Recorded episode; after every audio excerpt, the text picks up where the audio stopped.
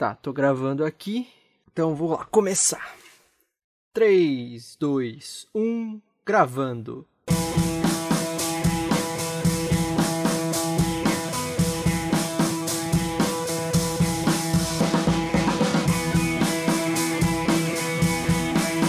Versão brasileira do Barcast. Senhoras e senhores, meninos e meninas, está começando mais um episódio do Dublacast, o primeiro podcast brasileiro exclusivamente sobre dublagem. Eu sou o Teco Cheganças e tenho ao meu lado Victor Volpe. Salve, salve galerinha, aqui quem tá falando é o Vitor Volpe do Dublacast, olha só. Somos dois jovens atores tentando adentrar no mundo da dublagem, mas antes de tudo somos fãs incontestáveis dessa arte incrível. E este, meus queridos ouvintes, é o Dublacast! 23 filmes divididos em três fases, 12 anos de duração e mais de 22 bilhões de dólares arrecadados nesse período. Em 2008 nascia o UCM, mais conhecido como Universo Cinematográfico da Marvel. E no episódio de hoje do Dublacast, nós vamos falar sobre a dublagem desse, que é considerado o maior universo compartilhado de filmes e séries da história do cinema.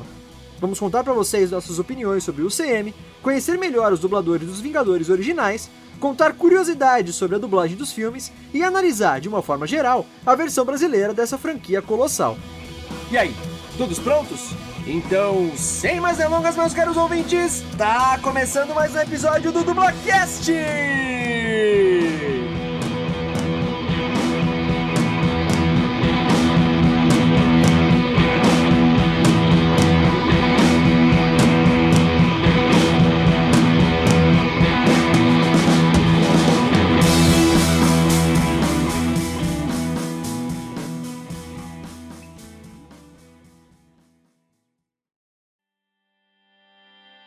Bom dia, boa tarde, boa noite, dependendo do horário que você está escutando esse episódio. Tá no ar o episódio 40 do Dublacast. Hoje nós vamos falar de um tema que a gente planeja fazer a, a, as pautas. As pautas elas estão feitas, na verdade, desde que o Dublacast ainda era uma pequena ideia, que é falar da dublagem do universo cinematográfico da Marvel esse episódio provavelmente vai ficar um pouquinho gigante, então já prepara a cadeira aí, já pega algo para comer enquanto você vai escutando. Mas antes de começar o episódio, eu não posso esquecer dele. Victor Volpe, mais uma semana de quarentena, mais uma semana a mesma coisa, mas tá tudo bem. De, re... de resto tá tudo bem, né? É, nada muda, mano. Acho que a gente vai virar três anos de dublacast aí e vamos estar tá na quarentena, parceiro. bagulho é louco. Episódio super especial, um tema que a gente gosta pra caramba, né, Vitão? Ah, velho, eu entrei na dublagem por causa de um personagem da Marvel, né, velho? Então, é isso. Mas antes, né, vamos começar lá com os recadinhos de praxe. Sigam a gente nas redes sociais, arroba dublacast, tanto no Twitter quanto no Instagram, e compartilhem a gente, comentem, curtam, mandem feedbacks, enfim, façam tudo que vocês quiserem nas nossas redes sociais. Isso é muito importante pra gente, né? A gente sempre pede aí, justamente porque isso dá engajamento pra gente, ou seja, mais pessoas acabam descobrindo o Dublacast. Mandem também contato por e-mail né? Mandem coisas que vocês quiserem, elogios, algumas coisas mais extensas. A gente recebe e-mail, a gente fica muito feliz, de verdade. Por enquanto, ainda que a gente não é não é tão estourado aí, a gente consegue ler todos os e-mails, né? Então a gente, de verdade, a gente lê tudo e responde tudo. Então é contato.dublacast.gmail.com, mandem pra gente lá os e-mails. Também acessem o nosso site www.mythicallab.com.br barra dublacast.html. O ponto .html vocês já sabem que é, é necessário ainda colocar no final do link, porque o site está em fase beta, mas fica tranquilo que daqui a pouco essa questão vai ser resolvida e a gente está com o site zero bala para vocês. É, recomendem o Dublacast também para os seus amigos e para os seus familiares né? Quem se interessa por podcast, quem, quem se interessa por dublagem. o Vitor sempre fala aí, né, Vitor? Que para quem também não gosta de dublagem, para de repente começar a gostar, né, não? Ah, mano, é aquilo, né? Se o cara não gosta, mano, ele já é um imbecil, tá ligado? Porque ele não conhece a história brasileira aí, não conhece de arte, não conhece nada. É um imbecil. Então, você pega o podcast e fala assim, irmão, já que você é um imbecil, vire um pouquinho menos aqui, ó. Vral. Pronto. tá certo. E lembrando sempre que nós estamos disponíveis nas plataformas Spotify, Deezer, iTunes, Anchor FM, Castbox e Stitcher e em diversos agregadores de podcast. Então, salvem a gente aí nos, no, nas plataformas preferidas de vocês, nas que vocês escutam. Também sigam a nossa produtora, que é a Mythical Fucking Lab no Instagram, arroba Mythical Underline Lab. E também escutem o nosso trabalho autoral, que é o Sampa Rio, tá lá no Spotify, escutar lá, a gente tá concorrendo ao prêmio Intercom e vai ser muito louco, se a gente ganhar vai ser muito louco. Ah, e também eles estão com um novo projeto aí, que é o Sutilmente, que é do Gama. É um projeto, ele é mais filosófico, é o Gama conversando ali sobre filosofagens da vida, pá, o Gama é muito louco. Escuta lá, mano, na moral, também é muito bom dar essa força. E, bom, é isso. É isso. E, gente, olha só.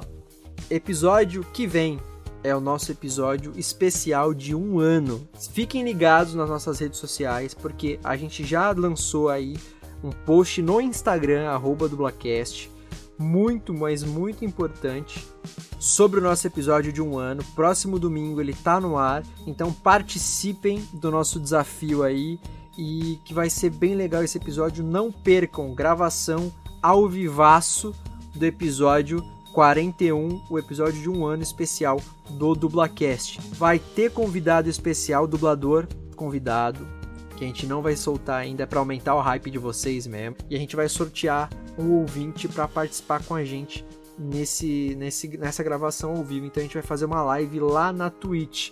Então fiquem ligados no Instagram para vocês. Quem não estava sabendo dessa, desse nosso desafio, segue lá, arroba Dublacast no Instagram para saber mais. E, gente, ainda falando sobre as medidas de precaução ao Covid-19, que a gente vem em alguns episódios aí citando, né, pra, pra relembrar a galera, que a gente sabe que tá todo mundo já cansado de ouvir uh, nas redes sociais, na TV, enfim, mas que são importantes no momento que a gente está vivendo. Nós estamos no auge dessa pandemia, então a quarentena, né, o isolamento social, vamos chamar assim, ainda é muito importante e necessário. Então, por favor, galera, não sejam idiotas, não sejam é, mesquinhos e fiquem em casa se você puder. Fique em casa, não sai. Se você precisar sair, todas aquelas medidas de higiene, né? Tenta levar um álcool em gel no bolso com vocês, para sempre estar tá passando na mão. Saiam de máscara, por favor. Tem muita gente vendendo máscaras a preços acessíveis aí, máscaras que, que podem ser reutilizáveis. Então, gente, mantenham é, essas, essas, essas coisas de, de higiene para que quanto melhor a gente uh, se empenhe nessa questão aí, mais rápido a gente vai sair desse isolamento social e as coisas vão voltar ao normal, né? Então mantenha a higiene e, se puder, fica em casa. Então, dito tudo isso, nossa intro gigantesca como sempre, vamos para o tema do nosso episódio, que é dublagem do universo cinematográfico da Marvel, o nosso famigerado UCM.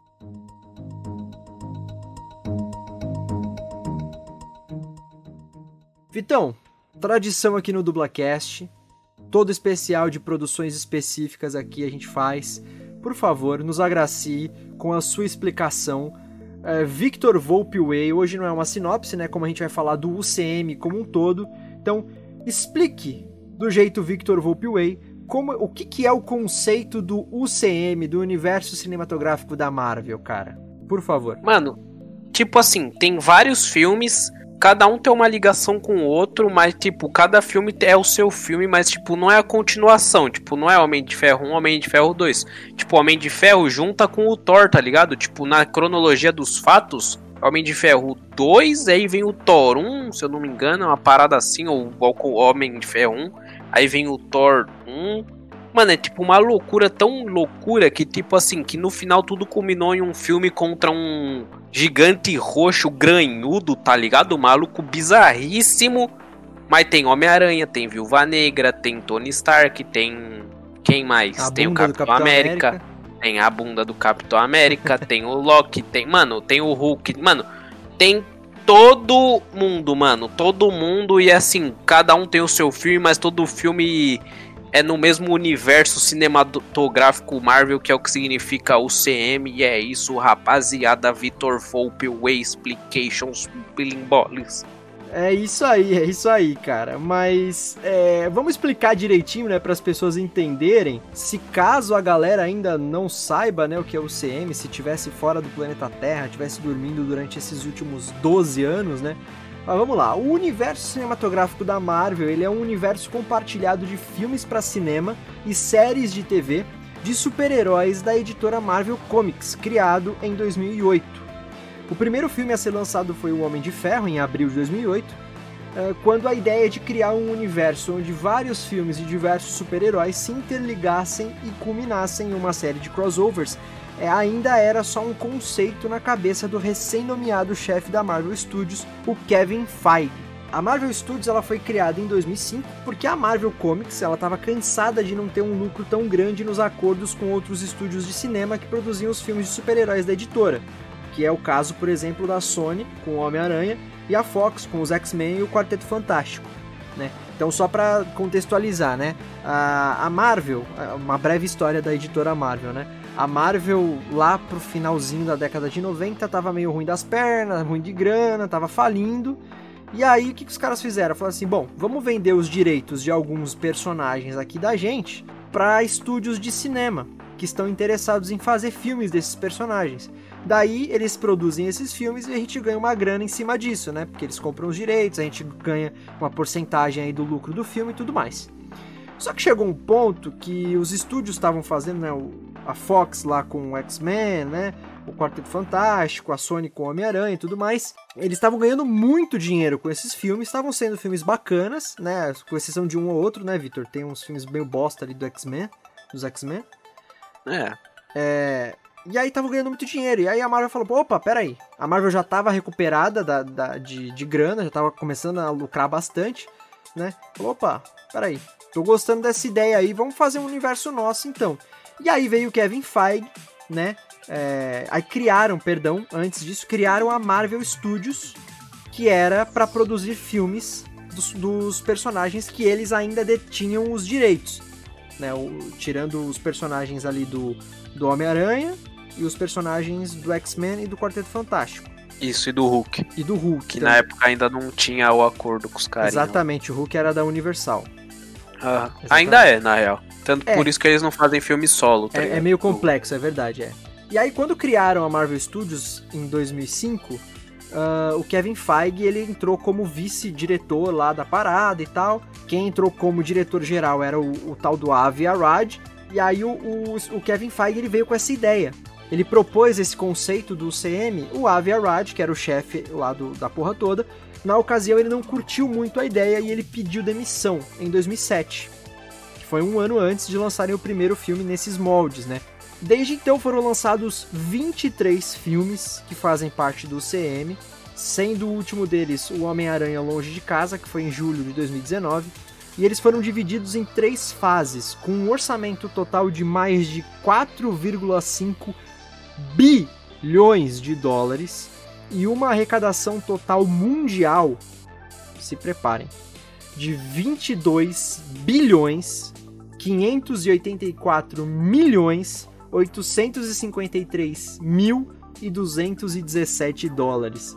Ou seja, o UCM, para fazer todos os 23 filmes do UCM, custou 4,5 bilhões, um pouco mais do que isso, 4,5 bilhões de dólares e deu de lucro, de lucro não, arrecadou de volta 22 bilhões, quase 23 bilhões de dólares, cara. É muita. Eu não sei o que, que eu faria se eu tivesse, tipo, sei lá, metade de um. 500 milhões de dólares, velho. Não tem a mínima. Caralho, mano, já eu tava feito, mas acho que eu morri em 3 dias, velho. Sério. fácil, assim, é, fácil. Suave, eu ia fazer uma piscina de dólar, tá ligado? Tipo, ao invés de água, eu ia colocar nota de dólar é, é, surreal, assim. É... Então esse, essa é a história do, do UCM, assim, basicamente, né? Bem resumidamente. No começo, quando eles lançaram ainda o Homem de Ferro 1 em 2008, né? Que foi o primeiro filme, Uh, a, a, ideia ainda não estava muito certa que ia para frente, a ideia do CM, né, o conceito do CM e tal. Eles não sabiam realmente como iam fazer isso. O Kevin Feige ali ainda, apesar de ter se tornado chefe depois que o Kevin Arad, é, o Avi Arad, perdão, pediu demissão, mas eles ainda não estavam muito confiantes e tal, e deu no que deu, né, velho? Você quer um fato curioso sobre o Avi Arad? Quero, cara. É, depois que ele saiu do CM, ele foi virar chefe da Sony Enterprise Video Movie Maker, tá ligado?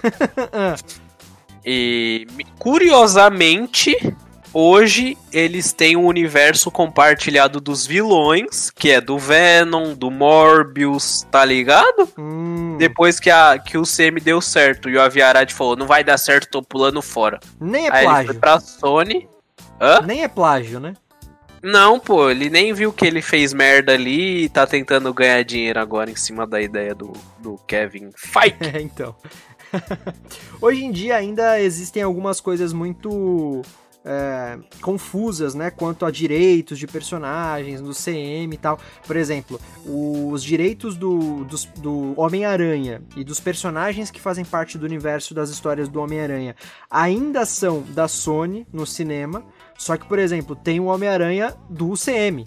Teoricamente, eles não poderiam fazer filme com o Homem-Aranha, ou filme do Homem-Aranha, dentro do UCM, porque os direitos estão com a Sony. Só que eles fizeram um acordo aí para poder usar o Homem-Aranha lá e tudo mais, fazer filme dele. A mesma coisa o Victor citou aí do Hulk, né? Por isso que não fazem filme solo do Hulk dentro do CM, mas o Hulk tá em praticamente.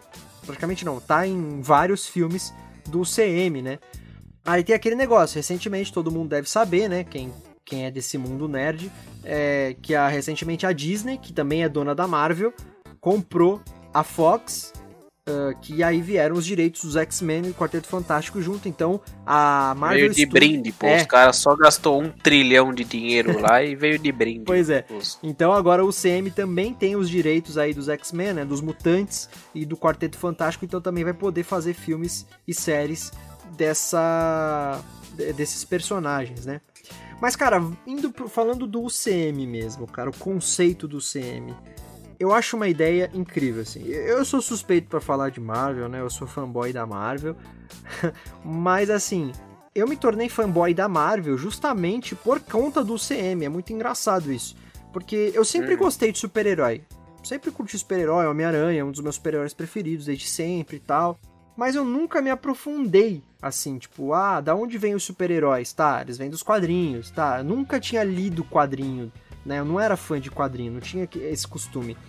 Quando eu comecei a entender o conceito do CM, ver os filmes da, do UCM, aí eu comecei a pensar, caramba, que legal, então a origem do, sei lá, do Homem de Ferro é tal, pô, eu quero saber mais sobre isso. Aí me levou a pesquisar, me levou a, a, ter referência de quadrinho, e aí sim eu comecei a ler quadrinhos, né? Histórias em quadrinhos da Marvel. E me apaixonei pelo, pelas histórias em quadrinho, e hoje, porra, coleciono, tenho inúmeras HQs aqui e tal. Então hoje eu leio quadrinhos da Marvel graças ao CM. Então assim, eu acho eu, eu acho uma ideia fascinante assim os fãs de Star Wars e de outros universos que me perdoem, mas eu acho que o universo cinematográfico da Marvel é o maior universo compartilhado de filmes que a gente tem na história do cinema. É... Não tô nem entrando em. Ah, não tem outro, pô. É, não, porque ainda tem o que eu respeito muito. Não sou fã, mas eu respeito muito, que é o Star Wars, por exemplo. É um universo também compartilhado. São inúmeros filmes, né? Que contam ali no mesmo universo.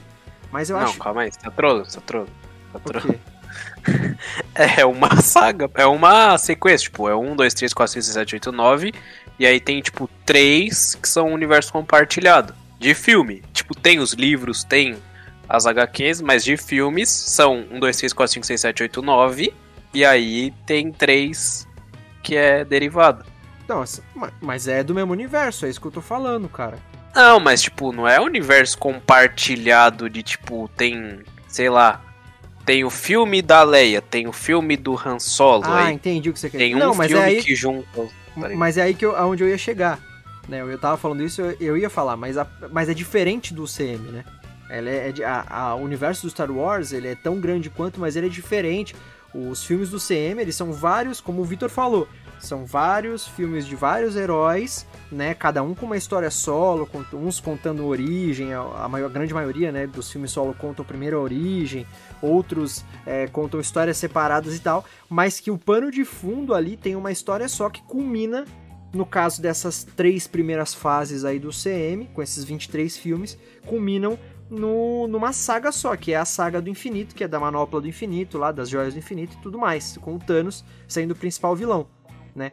Mas o, os filmes do Homem de Ferro têm os seus vilões separados, ou os filmes do Thor têm os seus vilões separados, suas histórias separadas, né? Uhum. Mas... Às vezes eu acho que eles foram se enrolando no meio do caminho e no, no final não sabiam mais o que eles queriam da vida direito, mano. Você acha, cara? Aham. É, na verdade eu acho que é o contrário, né? Eu acho que no começo ali, até, sei lá, deixa eu ver. Até... Ah, sim, porque era teste, tá ligado? Sim. Eles estavam testando as paradas. Mas, tipo assim, no, no Vingadores 2 ali, eles já tinham mais ou menos a proposta das joias do infinito, tá ligado? Sim. Tipo, eles já estavam ali. Só que aí o Vingadores 2 foi o mais que flopou, assim, geral. Ninguém gostou. A crítica foi full negativa e o carinha saiu, né? O diretor. Esqueci o nome dele. O, Depois o... ele foi pro. O John Favreau? Não, não, não. John Favreau, ele é do. Do Homem de Ferro. Ele saiu no Homem de Ferro 3. Mas o diretor do, dos Vingadores Joss 2. Quem? Joss Whedon, isso.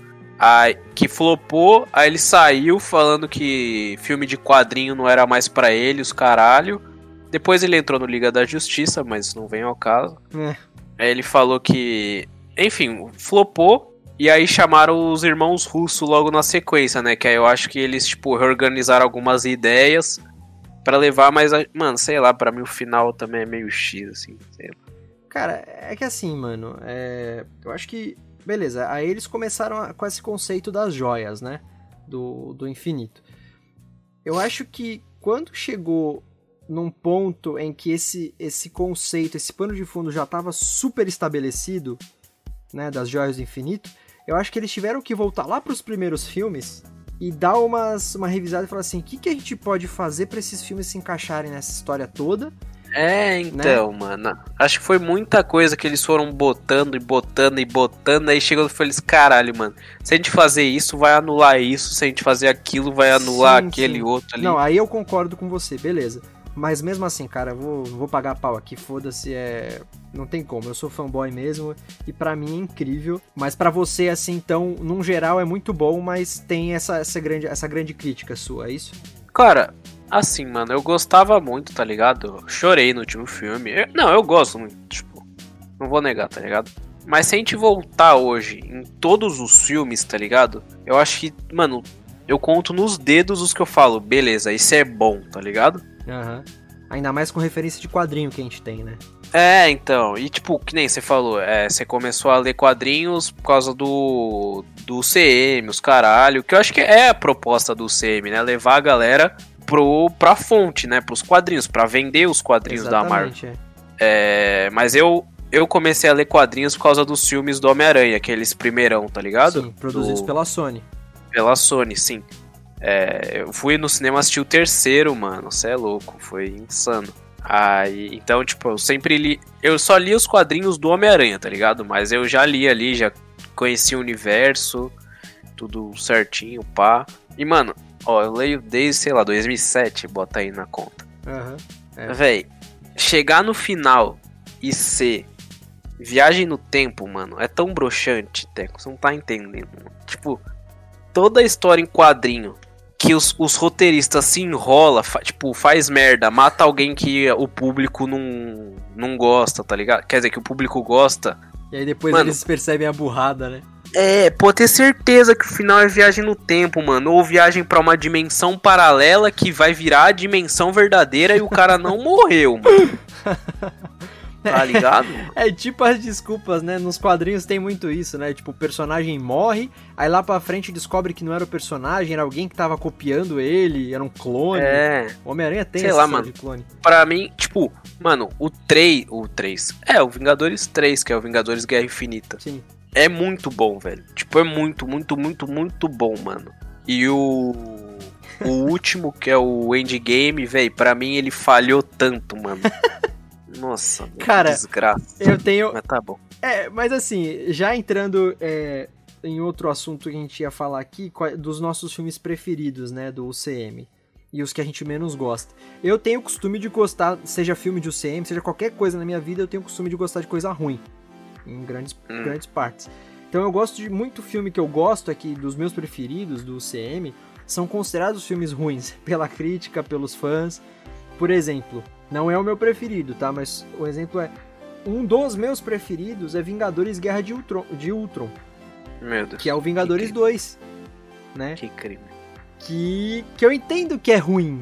Mas, cara, foi para mim foi muito bom. por Até, até o Capitão América Guerra Civil, ou seja, dois filmes depois, foi o melhor filme do, do universo cinematográfico da Marvel que eu tinha assistido. Porque quanto mais herói na tela, melhor para mim, velho. E aí, tipo, de repente, no, no Era de Ultron, chegou a Feiticeira Escarlate, chegou o. o eu ia falar colírio, velho. Pra o... mim você ia falar coelho, mano. Cara, quem que é o coelho, mano? Como é que é o nome do desgraçado que corre lá? O... Mercúrio. Mercúrio. Aí chegou o Mercúrio. Aí, porra, de repente tinha, sei lá, nove, dez heróis, sabe? Tipo, lutando junto. Batendo em robozinho. Batendo em robô. Eu falei, cara, fantástico isso. Aí veio o, o Capitão América Guerra Civil, colocou o Homem-Aranha na parada, o Pantera Negra, né? De repente era um bando de herói ali, aí vem o Homem-Formiga junto e o caralho. Mano, foi sensacional. Então, pra mim, hoje, hoje, com esses 23 filmes estabelecidos, pra mim, assim, ó, os meus preferidos não são os melhores. Repito, eu gosto de coisa ruim, tá? Muitas vezes. Então, pra mim, os meus preferidos é Capitão América Guerra Civil, o Vingadores Guerra Infinita e Vingadores Ultimato. Para mim, os três. Com é, menções honrosas para Thor Ragnarok, que é um filme muito pica. Sim, concordo. Pantera Negra. Sim, concordo. E Capitã Marvel, mas não é um filme tão bom, só que ah, ele. Cesaralho. É, é um filme que, que, que é muito mais significativo do que um bom filme. Né? Ele tem uma missão aí por trás e tal, toda a questão do, da, da, das mulheres e tal. Uh, e também porque ele mostra o, o, universo, né? Ele expande um pouco mais. Já tinha. A, o universo cinematográfico da Marvel já tinha entrado nessa, nessa área com os filmes do, dos Guardiões da Galáxia. Mas assim, ele expande um pouco mais pro universo cósmico da Marvel, né? né, do, do, espaço sideral e tal, com o Capitão Marvel, Capitã Marvel. Então eles explicam algumas origens, né? Colocam nos filmes os Kree, os Skrulls, que são raças alienígenas importantes aí nos quadrinhos que eles futuramente devem explorar muito mais aí no, no UCM, o que tudo indica, né? Mas enfim, esses são os meus filmes preferidos, cara. Mano, para mim o melhor, assim, disparado é o Guerra Infinita, tá ligado? Não, não disparado, vai. O Guerra Infinita é o melhor. Porque, tipo, mano, tem o melhor de todos os mundos ali, tá ligado? Sim, sim. É, tipo, é o, o ápice de todos os outros filmes. O roteiro é bom, tem viradas boas, tem plots bons, tem núcleos bons e tem, tipo, a curva longa, quer dizer, a curva curta é boa. Que, e a, acrescenta muito na curva longa do CM. Tipo, é, mano, é fechadinho assim o filme, tá ligado? É uhum. completinho, bonitinho ali, você pode botar no bolso e levar para casa. Aí embaixo ali vem o Capitão América, o Soldado Invernal, que, mano, caralho, velho, que filme incrível. Ele, para mim, eu não tinha gostado do primeiro filme do Capitão América, o primeiro Vingador. Hum. Achei um filme X aleatório, clichê pra caralho. Aí veio o Capitão América Soldado Invernal, e aí, tipo, com o lance do, do plot do Buck, ele melhora tanto o primeiro filme, mano, que, tipo, eu fiquei, caralho, que incrível. Além de, tipo, ter várias críticas, mano, ao governo, ter ser uma trama de, tipo, meio 007, sim, a sim. batalha ser mais pé no chão. Mano, aquela luta da faquinha, a coreografia é incrível, mano, é incrível. Sei lá, é um bagulho muito. Mano, é uma coreografia insana, a filmografia é muito bom, o roteiro é muito bom também, porque, tipo, era pra. Mano, tinha tudo para ser um filme chato, porque Capitão América é chato. Tipo, é um coxinha horrível. É. Mas, mano. Patriota, né? Caralho. É, então, mano, patriota, tipo, chato pra caralho, mas, mano, o bagulho transforma a trama, tipo. de todo um governo corrupto, tipo, a, a Shield tá toda corrompida, cheio da, dos caras da, da Hydra. E, mano, aí, ai, velho, é muito bom esse filme, muito bom mesmo. E aí, para fechar ali o top 3, mano, Pantera Negra, que, assim, não é. Não digo pra você que é muito, muito, muito bom, mas, tipo, eu adoro filme que é, tipo, tem um, um propósito que claramente era, tipo, falar sobre racismo, combate ao né? racismo, representatividade negra, só que não é panfletado, tá ligado? É, então. é Tipo, a única panfletagem que ele faz é no final ali, mas, tipo, a frase é tão boa, mas tão boa, tipo, tão cheia de porquês, tá ligado? Que, Aham. tipo, e ela encaixa em toda a trama, velho. E, tipo, mano, é muito pica. Sim, sim. E assim, é que nem você falou, é menção honrosa, eu cito Thor Ragnarok, porque, mano, é muito engraçado e, mano, sem noção pra caralho. O primeiro Vingador, porque o primeiro, os primeiros Vingadores, quer dizer, que é. Bom, é ali onde explode o bagulho, né? Aham. Tipo, é, mano, ali onde aparece o Thanos pela primeira vez, tudo bonitinho. E Homem-Aranha de Volta ao Lar, porque é o primeiro filme do Homem-Aranha, eu sou fanático do Homem-Aranha. Ah, e Capitão América Civil, vai, vou botar um quarto aqui de bonitinho. É, não, é, eu fiz as menções honrosas, mas também, ó, os Vingadores, por exemplo, o primeiro Homem-Aranha, os dois filmes do Homem-Aranha eu gosto também, mas assim, de, de, de serem filmes bons, de resolver é, e são que, que entram nos meus preferidos, de eu fazer menção honrosa, são aqueles que eu falei mesmo. Quer ver, o Guardiões da Galáxia também é bom, o filme Guardiões. Curto muito Uhum. também. E os filmes que você menos gosta, cara? Os filmes que você, olha, que você nem assiste mais. Nossa, terrível, terrível. Ah, véi, vou falar muitos aqui, ô Teco. Mano, eu não gosto do Incrível Hulk, né? Terrível, roteiro lixo pra caralho, ator horrível, sem carisma da porra. O vilão ali, mano, que vilão tosco, é só pra o cara ficar gigante ali no final e ter uma fight. É. Mano, sei lá, é horrível, é horrível, horrível, horrível, horrível. É, Horrível, o, o- o Incrível Hulk ele é também um caso à parte, né? Só contextualizando resumidamente a história, os direitos do Incrível Hulk nos cinemas é da Universal, é da Universal Pictures e esse filme em específico também foi um acordo que nem os filmes do Homem-Aranha, né? No UCM é um acordo com a Universal para eles utilizarem o direito do Incrível Hulk. Iria ter uma sequência do Hulk é, solo, só que o primeiro Hulk, e depois a gente vai falar até melhor sobre isso, por causa que a gente vai falar do dublador, né? Foi o Edward Norton, o, o ator. Só que ele começou a querer mexer muito no roteiro, querer participar da parte criativa e tal, e ele não, e ele queria fazer um tipo de filme e a Marvel Studios queria fazer outro tipo de filme.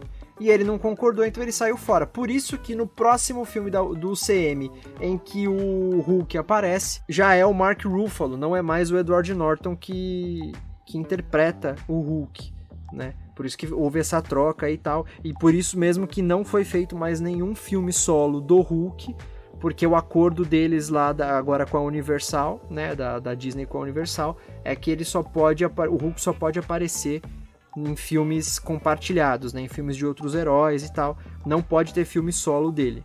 Não sei até quando vai essa porcaria, mas tudo bem. Mas continua, É, cara. Continua aí com, a, com as- os seus filmes bosta aí da, do Bora, bora, bora. Bom, outro filme, mano, que eu não gosto é é Homem-Aranha Longe de Casa. Pra mim não é o Homem-Aranha aquele moleque, é um... Sei lá, ele tem o poder do Homem-Aranha, mas não é o Peter Parker que eu conheço. O cara é... É filhinho do Tony Stark, mano. Que porra é essa? Tomou um tapa. Ai, meu Deus, Tony Stark, cadê você? Vai tomar no cu, porra. Vira... Não homem, mano. Que é? Vira o Homem-Aranha, velho. Caralho. Porra, tio. Tomar no cu, velho. O cara. Sei lá, mano. É que eu já esqueci meus argumentos, mas quando eu vi esse filme, eu anotei tudo que eu odiei no filme que não era o Homem-Aranha e eu vou levar isso para mim até hoje se eu assistir eu numa falar. fornalha mística, tá ligado? Pra É, mano. repetirem a dose. Nossa, que desgraça, velho. O Homem-Aranha que foge do. Mano, ô, ele anulou tudo que ele tinha feito no Homem-Aranha de volta ao lar, velho. Que era tipo. Tá, ele. Ele quer ser super-herói sozinho. Ele quer. Tipo, ele quer ser um herói do tamanho dos Vingadores, não sei o quê. Aí, tipo, tem aquela cena que cai tudo em cima dele, ele levanta, pai, caralho, eu sou um herói de verdade, não preciso da armadura do que o Tony Stark fez para mim, o caralho, eu sou foda. Aí chega nesse aqui, o cara só chora pelo Tony Stark. Cara, não, eu vou ali viajar porque eu não quero mais ser o Homem-Aranha, tá ligado? É. O, o, a Europa inteira sendo dizimada por um demôniozão de água, de fogo, de sei lá o que. Ele, não, não, não vou me transformar, não. Isso aí não é coisa pra mim agora, que eu quero ficar suave, os caralho. Porra, vai tomar no cu, velho. Você é Homem-Aranha ou você é pacifista, mano? Que porra é essa, mano? Nossa, mano. Tá que certo, tá certo. desgraça de filme horrível, velho. Meu Deus, mano. Na moral, eu fico puto com esse filme toda vez que eu lembro dele, mano. É. O Revoltadíssimo. cara pistolou, velho. É, mano. Porra, vai tomar no cu, velho. Na moral. E o outro filme bosta, cara, que você não curte? Thor, O Mundo Sombrio. Não, não. Thor 1. Thor 1 é pior. Consegue ser pior que Thor, O Mundo Sombrio.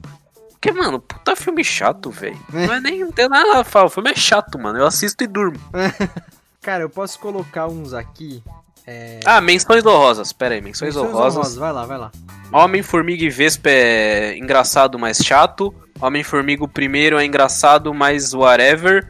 É... Doutor Estranho é clichê. Capitão América tem o mesmo roteiro de todos os outros filmes iniciais. É, é legal pela importância feminina, mas é chato e clichê. É, Capitão América lá, não. Capitão Marvel. Capitã Marvel, sorry, Capitã Marvel. Ah, Vingadores Ultimato, eu já falei aqui que eu acho clichê também, esse bagulho de viagem no tempo. Ah, Guardiões da Galáxia 2 é chato também. É, então, cara, é... pra mim, assim, filme que eu não gosto, que é chato mesmo, é o que você falou, chato. Pra mim é os dois do Homem-Formiga. Homem-Formiga e Homem-Formiga e Vespa. Não consigo. É engraçadinho, mas eu durmo, cara. Assim, não, não assistiria.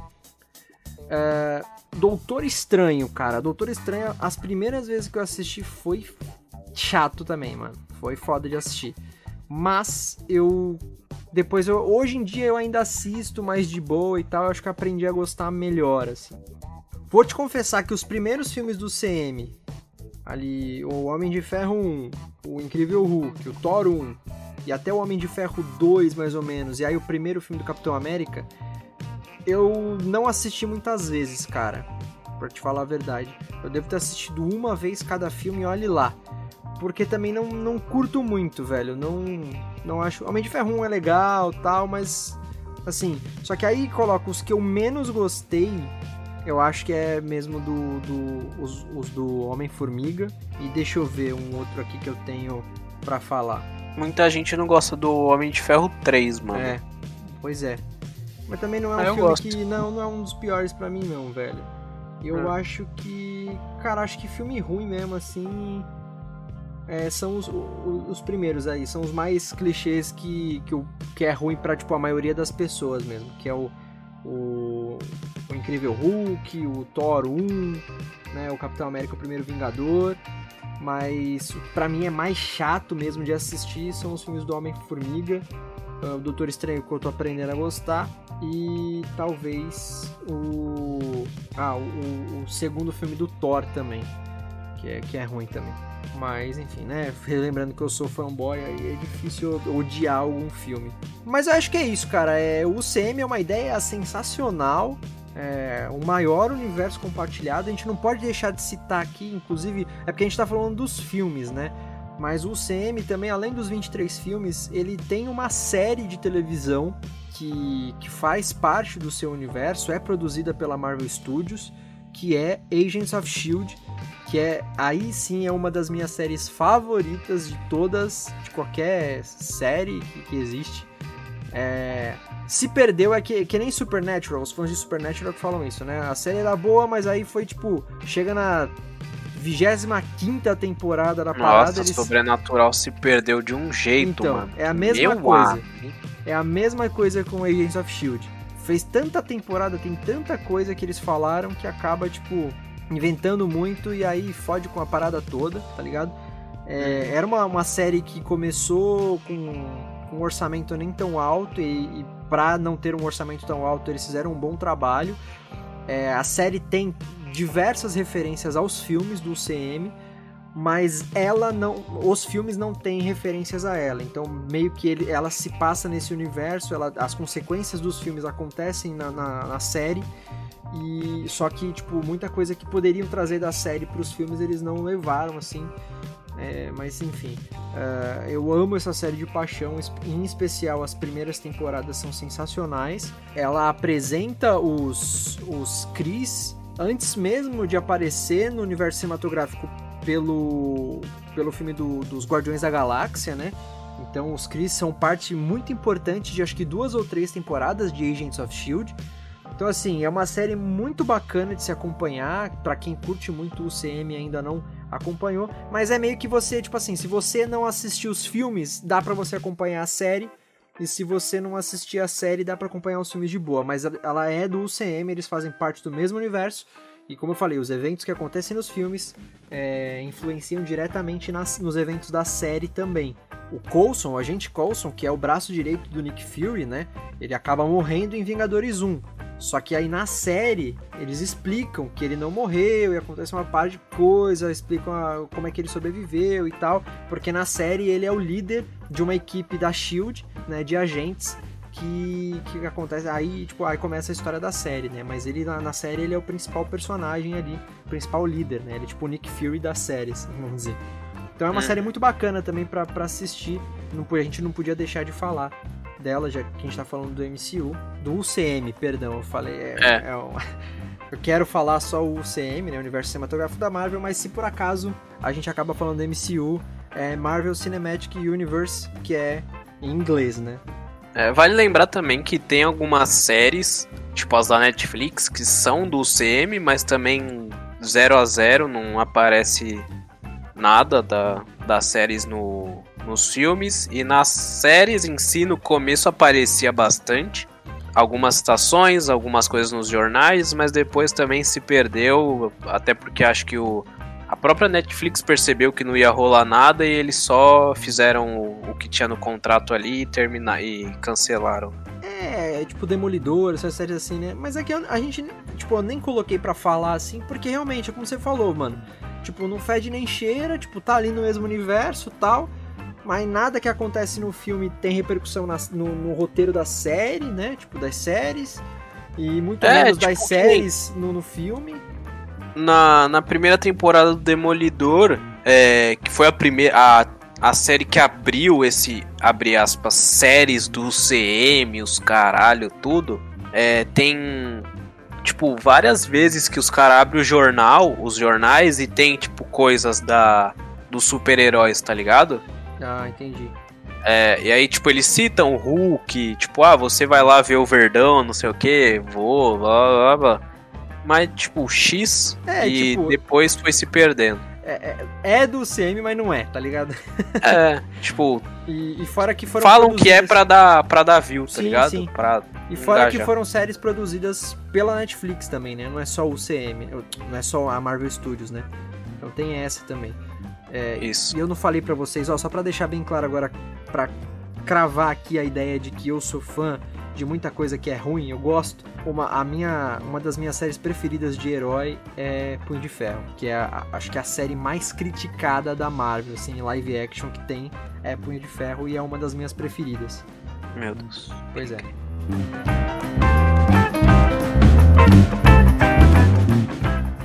Agora, galera, entrando finalmente depois dessa da gente falar sobre o UCM, né, sobre os nossos filmes preferidos e tal, é, vamos entrar finalmente no assunto do Dublacast, que é a dublagem do UCM. Obviamente, cara, não tem como, não é possível. Já deve ter dado meia hora de episódio só a gente falando aqui, quase 40 minutos, sem entrar no quesito de dublagem. Então não, não, não é possível a gente falar de cada dublador especificamente, de todos os personagens do universo cinematográfico, de todos os heróis do, do universo cinematográfico. Mas a gente né, se, é, se aprofunda um pouco em alguns dubladores, então a gente escolheu aqui. A gente vai falar aprofundadamente dos dubladores dos principais Vingadores, dos principais não, dos mais antigos, né, dos Vingadores originais. Então, Homem de Ferro, Capitão América, o Thor, Hulk, Viúva Negra, Gavião Arqueiro e com as menções também, as adições aí do Nick Fury, que é um personagem importantíssimo pro, pro universo, e também o principal vilão que não podia ficar de fora, principal vilão do UCM, que é o Thanos. Então a gente vai se aprofundar nos dubladores. É claro que a gente vai falar umas curiosidades sobre a, dubla a dublagem depois, a gente vai falar um pouquinho melhor sobre dubladores de outros personagens, mas a gente só vai falar aprofundadamente então desses personagens. Tá legal? Então vamos lá, começando aqui, não podíamos deixar de começar com ele, com o nosso queridíssimo Tony Stark, o Homem de Ferro, interpretado pelo Robert Downey Jr., que cobrou 20 milhões para gravar o Vingadores Guerra Infinita e 20, mil, e 20 milhões para gravar o Vingadores Ultimato. O cara ganhou. Suave, pô. Só em um filme o cara ganhou mais do que, sei lá, eu, o Vitor e as duas as nossas duas famílias juntas é, por quatro gerações, tá ligado? Sim. Só, só em um filme. Sem contar que ele ganha esses 20 milhões, mais as participações nas vendas dos ingressos, mano. Pois é. Tipo, pensa, se o filme vendeu 1 bilhão e ele lucra 3%, é mais, sei lá, nem sei fazer essas contas. Acho que é uns muito 300 mil dólares. 300 mil, é, olha isso, mano. Tá mal. 30 mil, sei lá, enfim, foda-se, é dinheiro pra caralho. Isso se for 3%, imagina se é 10, É. mano, tá? Sei lá, mano. Pois é, então. E aqui no Brasil, o Tony Stark, o Homem de Ferro, ele foi dublado em todos os filmes pelo Marco Ribeiro. Marco Ribeiro, conhecidíssimo dublador, já falamos várias vezes dele aqui, né? Ele é o. Ele já dublou o Robert Downey Jr. em, em outros filmes, como por exemplo em Assassinos por Natureza, no filme Chaplin e Sherlock Holmes 1 e 2. Ele também é a segunda e mais conhecida voz do Woody de Toy Story, né? Então ele dublou no Toy Story 2, 3, 4 e nos curtas-metragens e tudo mais. É a voz do Woody.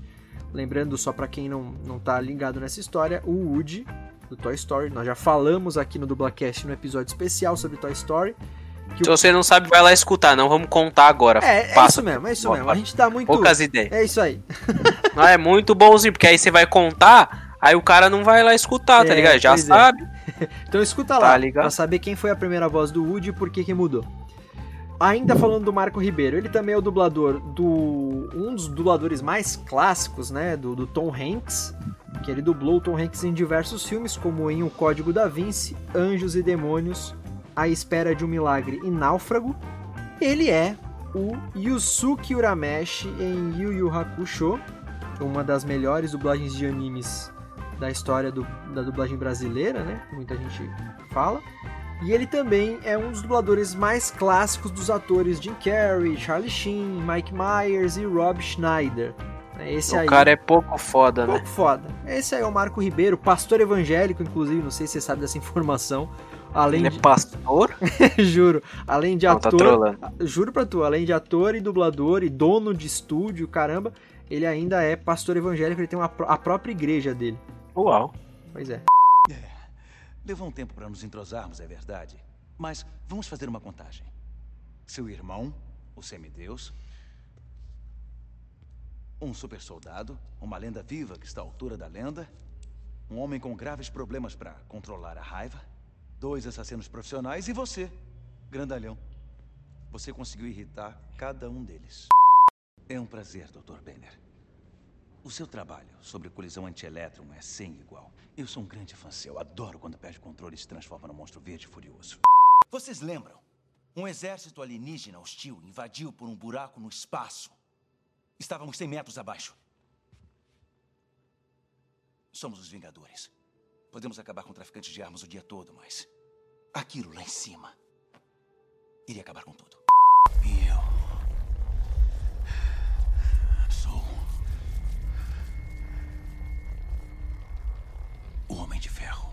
Continuando, o segundo Vingador mais famoso, mais clássico de todos é o nosso Steve Rogers, ou o Capitão América, interpretado no Esse CM. que é polêmico, hein? Polêmico, polêmico. Interpretado no CM pelo Chris Evans, Chris fucking gostoso Evans. E ele no CM, ele teve dois dubladores. O primeiro foi o Clécio Souto, até o filme Vingadores Era de Ultron, e o Duda Espinosa, que foi a partir do filme Capitão América Guerra Civil. Foi o primeiro filme que o Duda Espinosa dublou o Capitão América. O primeiro dublador dele, o Clécio Souto, é um dos dubladores mais comentados aqui do Dublacast, cara. É, a gente já falou dele em uns 15 episódios. Ele já dublou o ator Chris Evans como Tocha Humana, né, o Johnny Storm, nos filmes do Quarteto Fantástico. Ele também já dublou o personagem Capitão América, né, o Steve Rogers, na animação Os Vingadores, os heróis mais poderosos da Terra.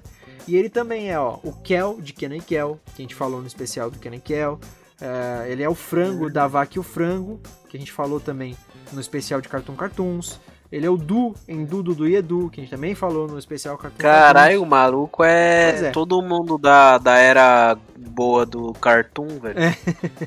pois é, esse é o Clécio Souto, o primeiro dublador do Capitão América.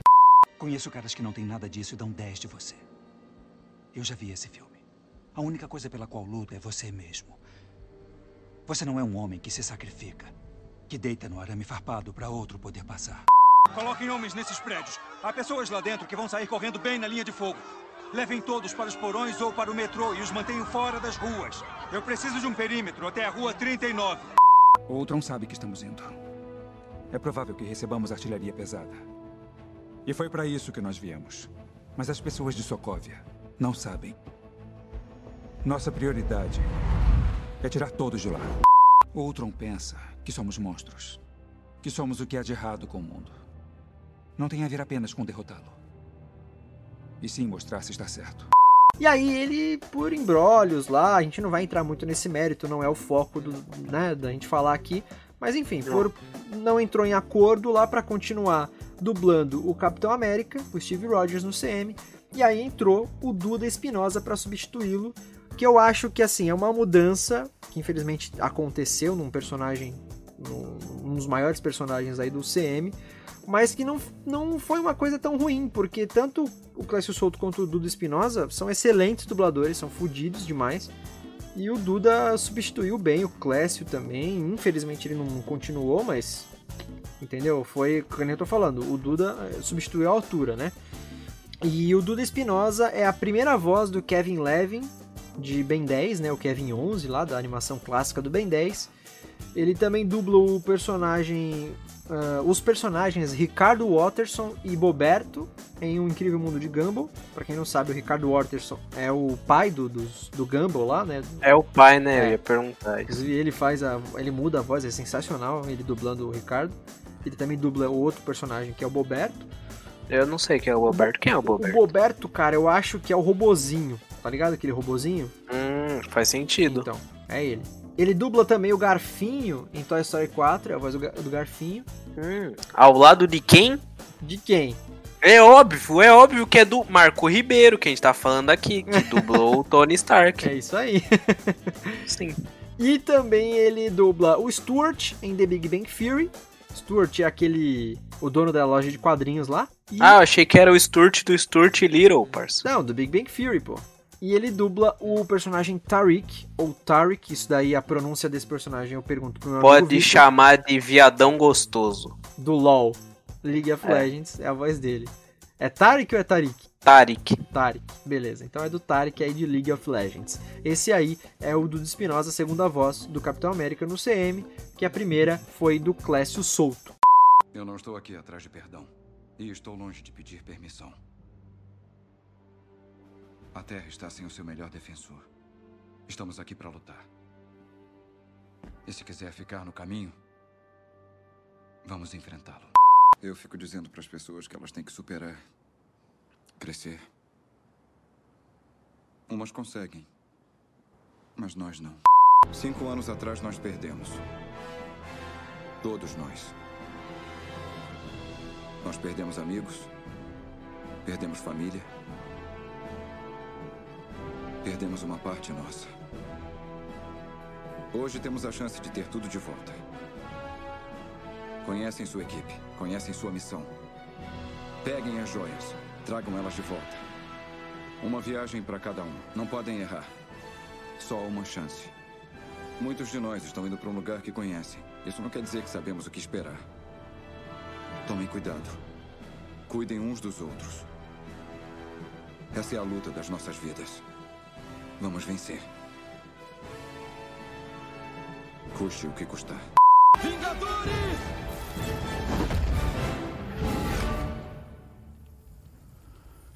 Avante. Agora vem o Thor.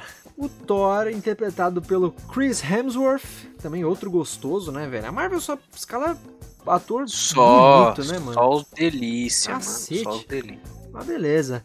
E ele foi dublado aqui no Brasil pelo Mauro Horta. Mauro Horta, ele já dublou o Chris Hemsworth em outros filmes, como Em Férias Frustradas, um filme de 2015, O Segredo da Cabana, e também é o dublador... Nossa, é muito bom esse filme. É muito bom esse Eu filme. ainda não assisti, cara. Não É assisti. terror, mano. Não sei se você pode assistir, cara. É, então, não sei se eu vou ter um infarto, alguma coisa assim, né? É. E ele também já dublou o Chris Hems- Hemsworth em MIB, Homens de Preto Internacional. Ele tem dublado, inclusive, Mauro Horta, depois do que ele dublou o Chris Hemsworth em- como Thor, ele dublou bastante depois o ator em diversos É, filmes. então. Porque todos esses filmes é depois, eu acho. É. Se eu não me engano, o Segredo da Cabana é 2011 2000, ou 2013. Por aí. É a voz É, agora um mais conhecida do, do Chris Hemsworth. Sim, sim. E MIB, Homens de Preto Internacional, é o mais recente, né? Eu nem vi esse filme, aliás, porque eu achei horrível. É péssimo. É, tem ele e a outra atriz também, a do CM também, faz a que é Valkyria. a Valkyria, né? É. então, mas, mano, X, não tem o Will Smith e não é. Não é, Não é MIB, né? É. é um spin-off, é um spin-off. É filme.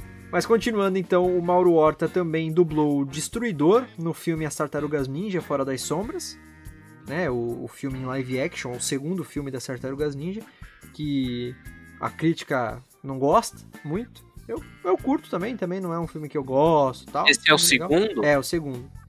Eu não, não vi, eu vi o primeiro. Só eu gosto, mano. Não, eu gosto, é, mas tá- tem muita crítica negativa é, de, de adaptação. Sempre tem, É. sempre tem. Cara, tem a Megan Fox, mano. O que, que os caras tá criticando, velho? Vai é. tomar no cu.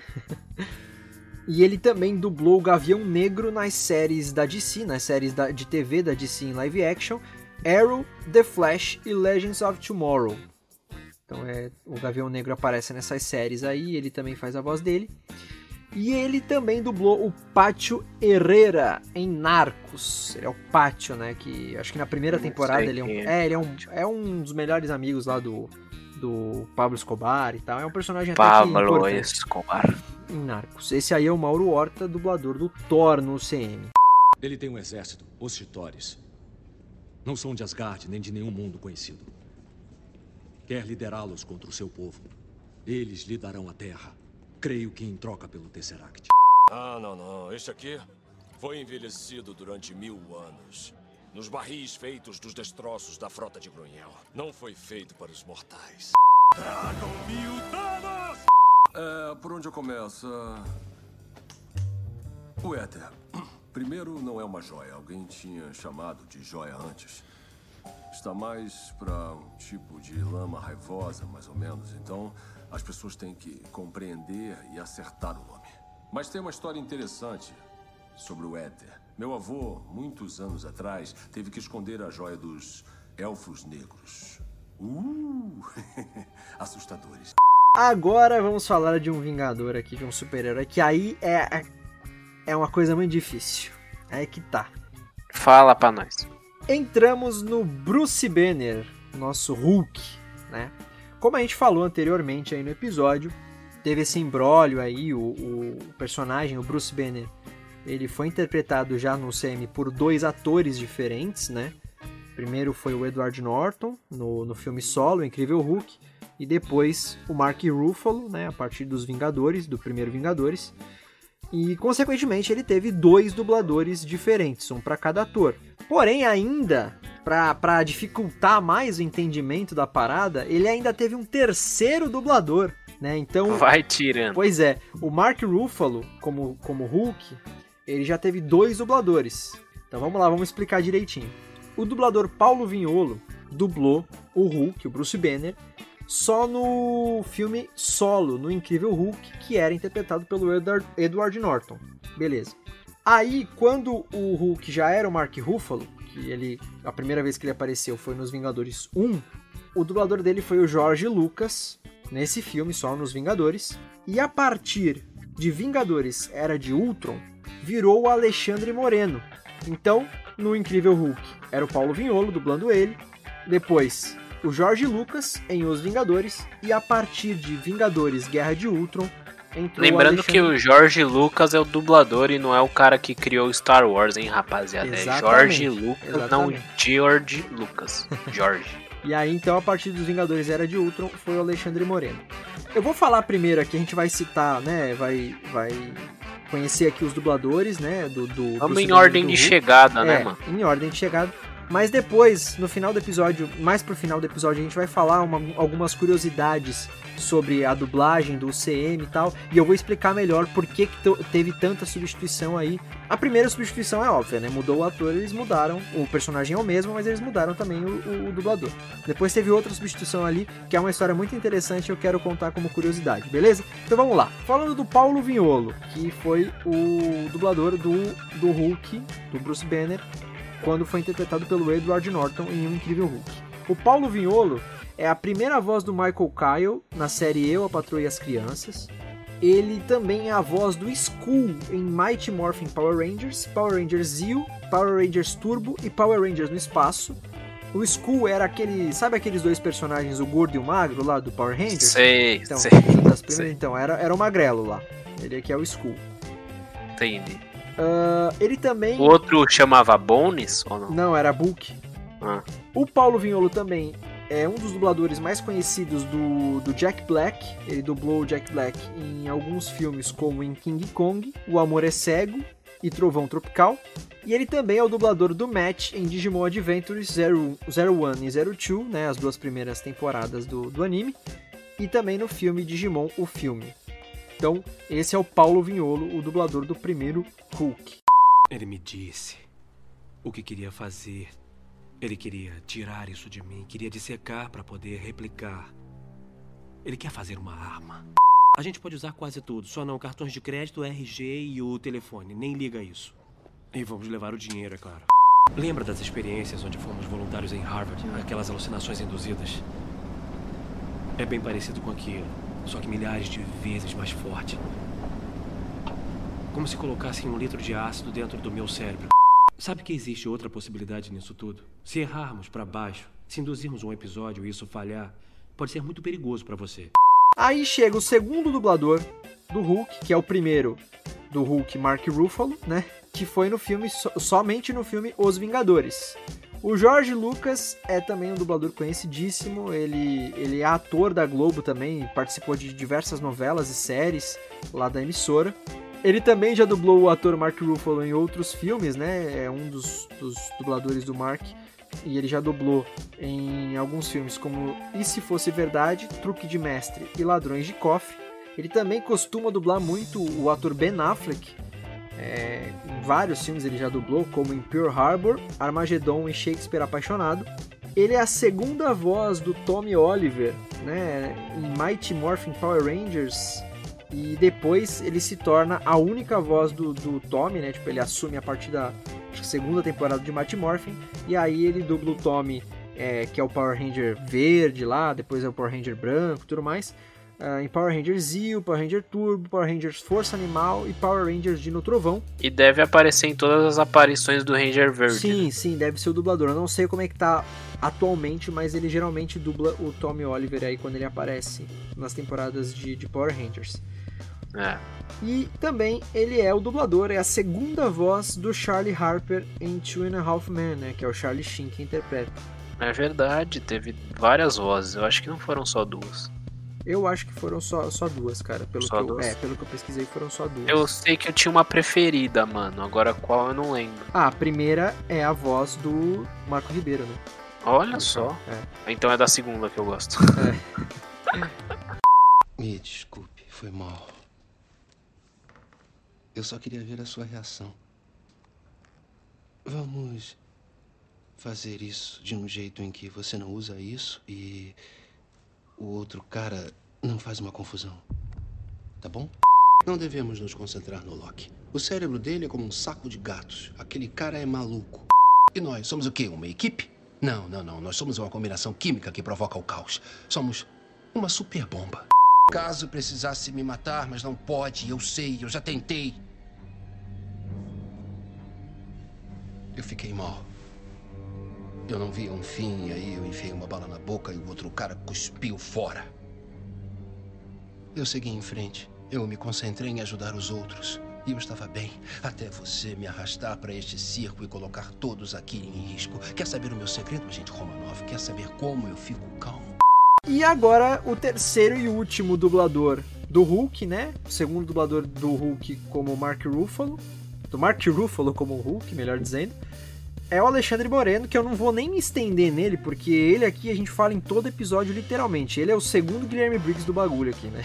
Já falou dele em 90% Nossa, é do Dublacast, que ele é o Chris Potter em Kenan Kell, é o dublador mais clássico do Adam Sandler, é o dublador do, do, do Gato de Botas, do Shrek, do Alex, o Leão de Madagascar, enfim.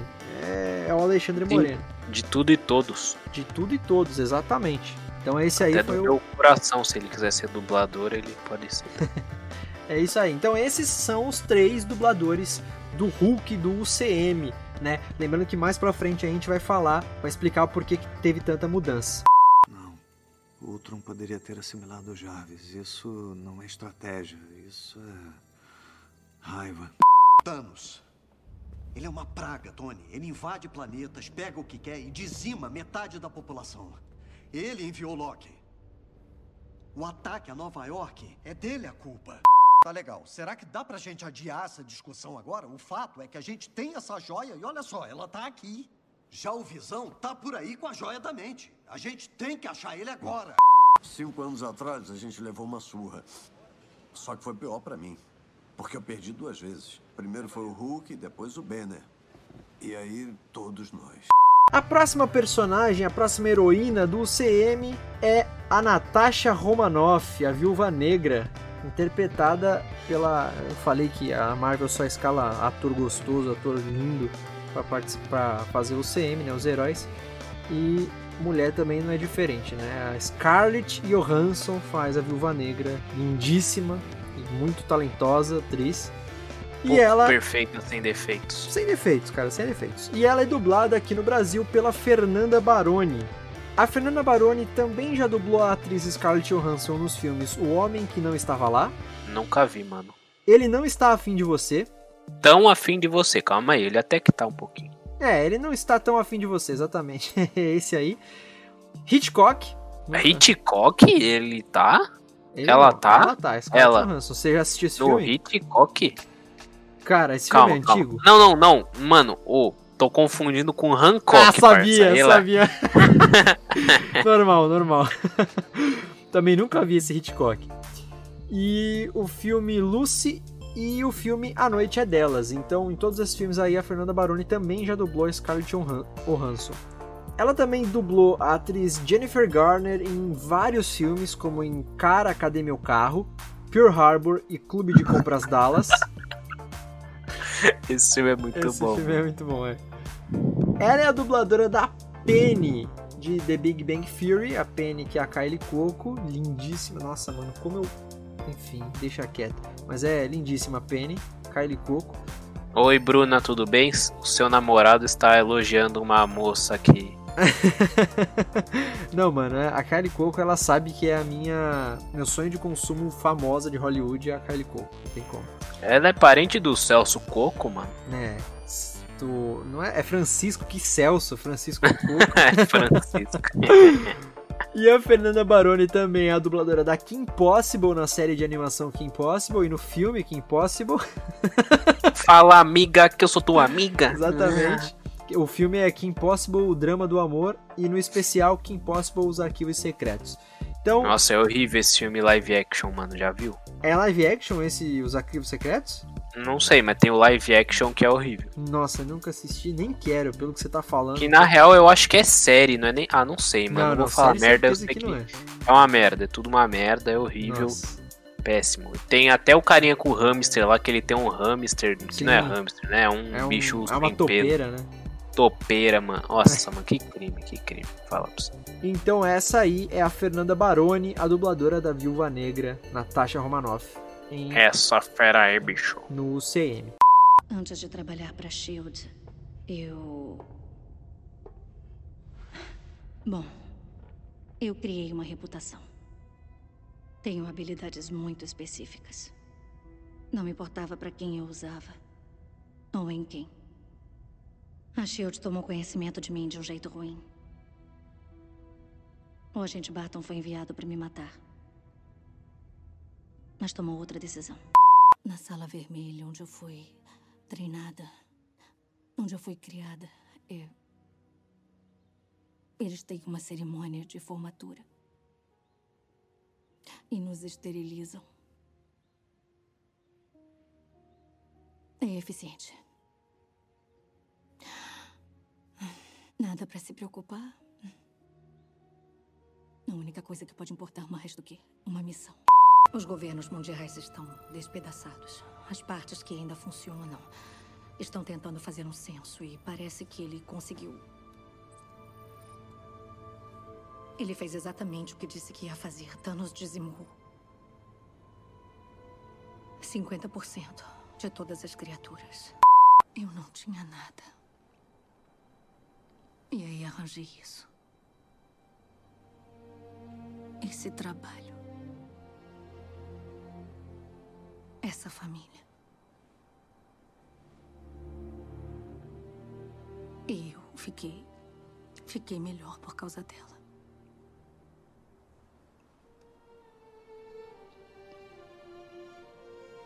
E ainda que não estejam aqui. Continuo tentando melhorar. Continuando aí, o último, vamos dizer assim, super-herói mesmo dos Vingadores originais, né? Dos Vingadores, os primeiros Vingadores aí, é o Clint Barton, o Gavião Arqueiro, interpretado pelo Jeremy Renner, que é dublado pelo Marcelo Garcia aqui no Brasil.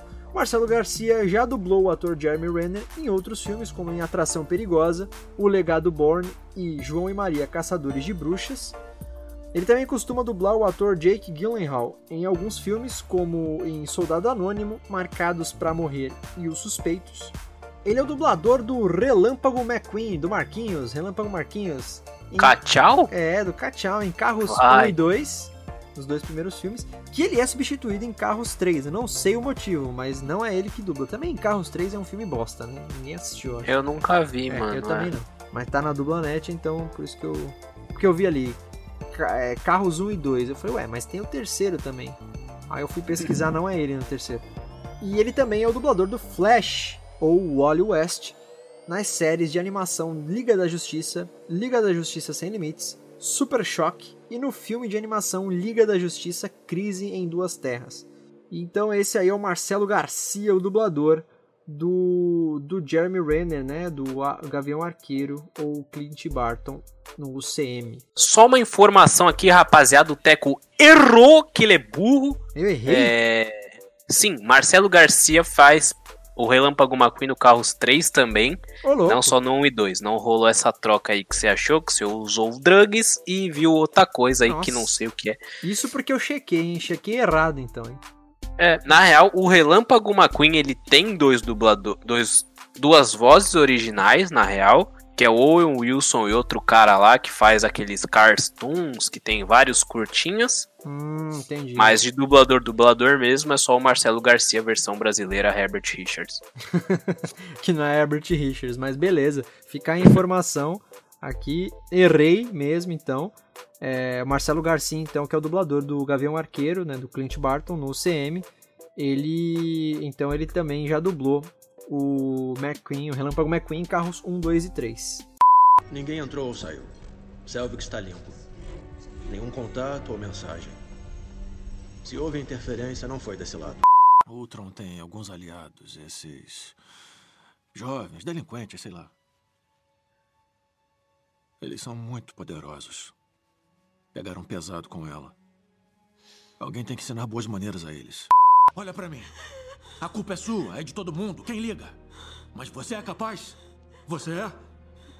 Olha, eu preciso saber porque a cidade tá voando.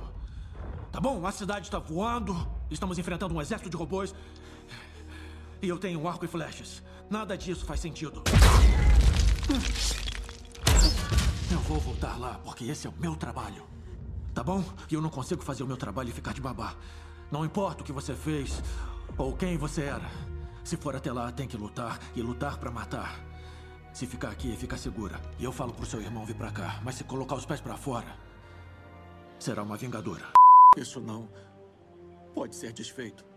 Ao menos foi o que o cara vermelho, flutuante, disse. Talvez você queira ir falar com ele, tá legal? Pega sua arma e vai voando falar com ele.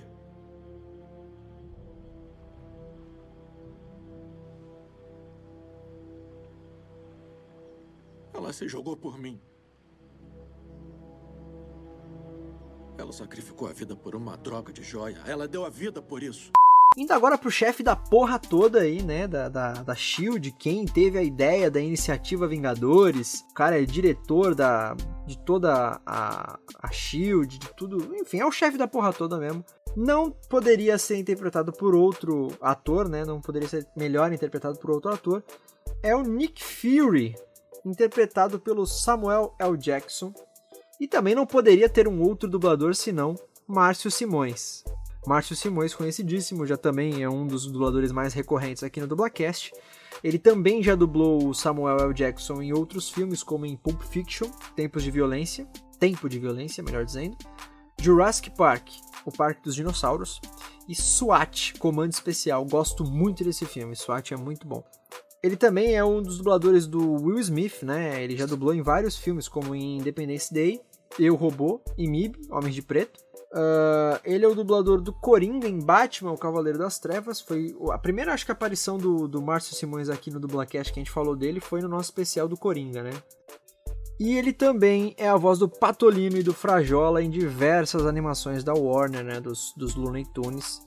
É ele que faz o Patolino e o Frajola. Esse aí é o Márcio Simões, queridíssimo Márcio Simões. Ainda quero muito tá, ele venha participar aqui do Dublacast com a gente. É, é o dublador do Nick Fury do UCM. A que ponto chega meu desespero? Você ameaça meu mundo com uma guerra. Você rouba uma força que não tem como controlar. Você fala em paz e mata porque acha graça. Você me deixou muito desesperado. Você talvez se arrependa disso. Havia uma ideia. O Stark sabe disso chamada Iniciativa Vingadores. A ideia era reunir um grupo de pessoas extraordinárias, ver se elas podiam se tornar algo mais, ver se podiam trabalhar juntas quando precisássemos delas, para travarem as batalhas que não conseguíssemos. Phil Coulson morreu ainda acreditando nesta ideia. Em heróis. Eu costumava ter olhos em todos os lugares, ouvidos em todos os lugares. Vocês tinham toda a tecnologia que pudessem imaginar. Aqui estamos nós, de volta à Terra. Só com nossa inteligência e vontade de salvar o mundo. O Ultron disse que os Vingadores são a única coisa entre ele e esta missão.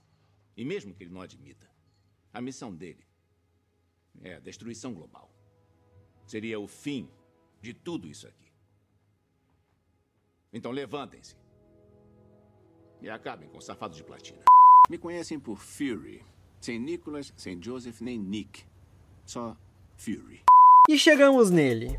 A mente perversa, a criatura maligna por trás de todos os toda a história deste de, de, dessas três primeiras fases do UCM, ele que consegue culminar em Vingadores Guerra Infinita no seu plano que é o Thanos. Né? No, no, no, inglês é muito engraçado, é Thanos que eles falam. Thanos.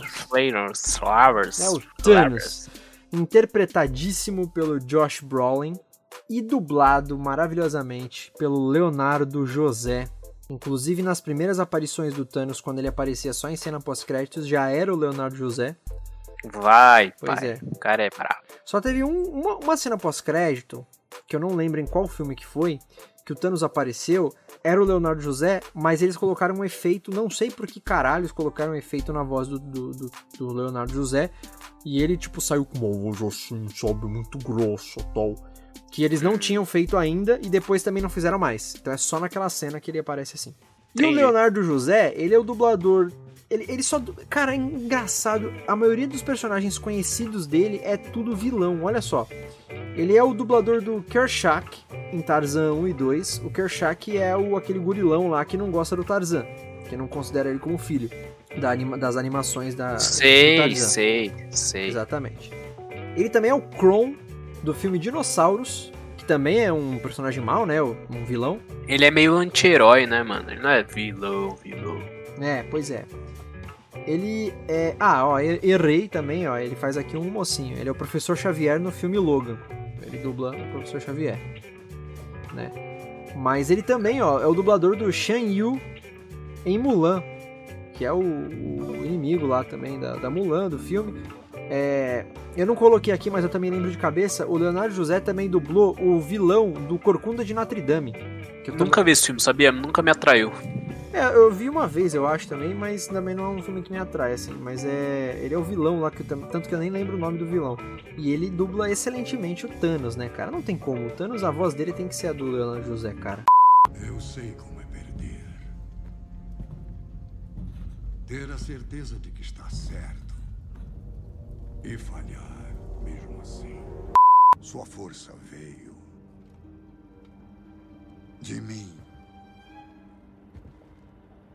Sua generosidade. De mim. Mas nunca lhe ensinei a mentir. Por isso é tão medíocre nisso. Onde está a joia da alma? O universo necessitava de correção. Depois disso, as joias não tinham propósito, apenas a tentação. Eu usei as joias e então as destruí. Isso quase me matou. Mas o trabalho está feito. E estará sempre. Eu sou inevitável.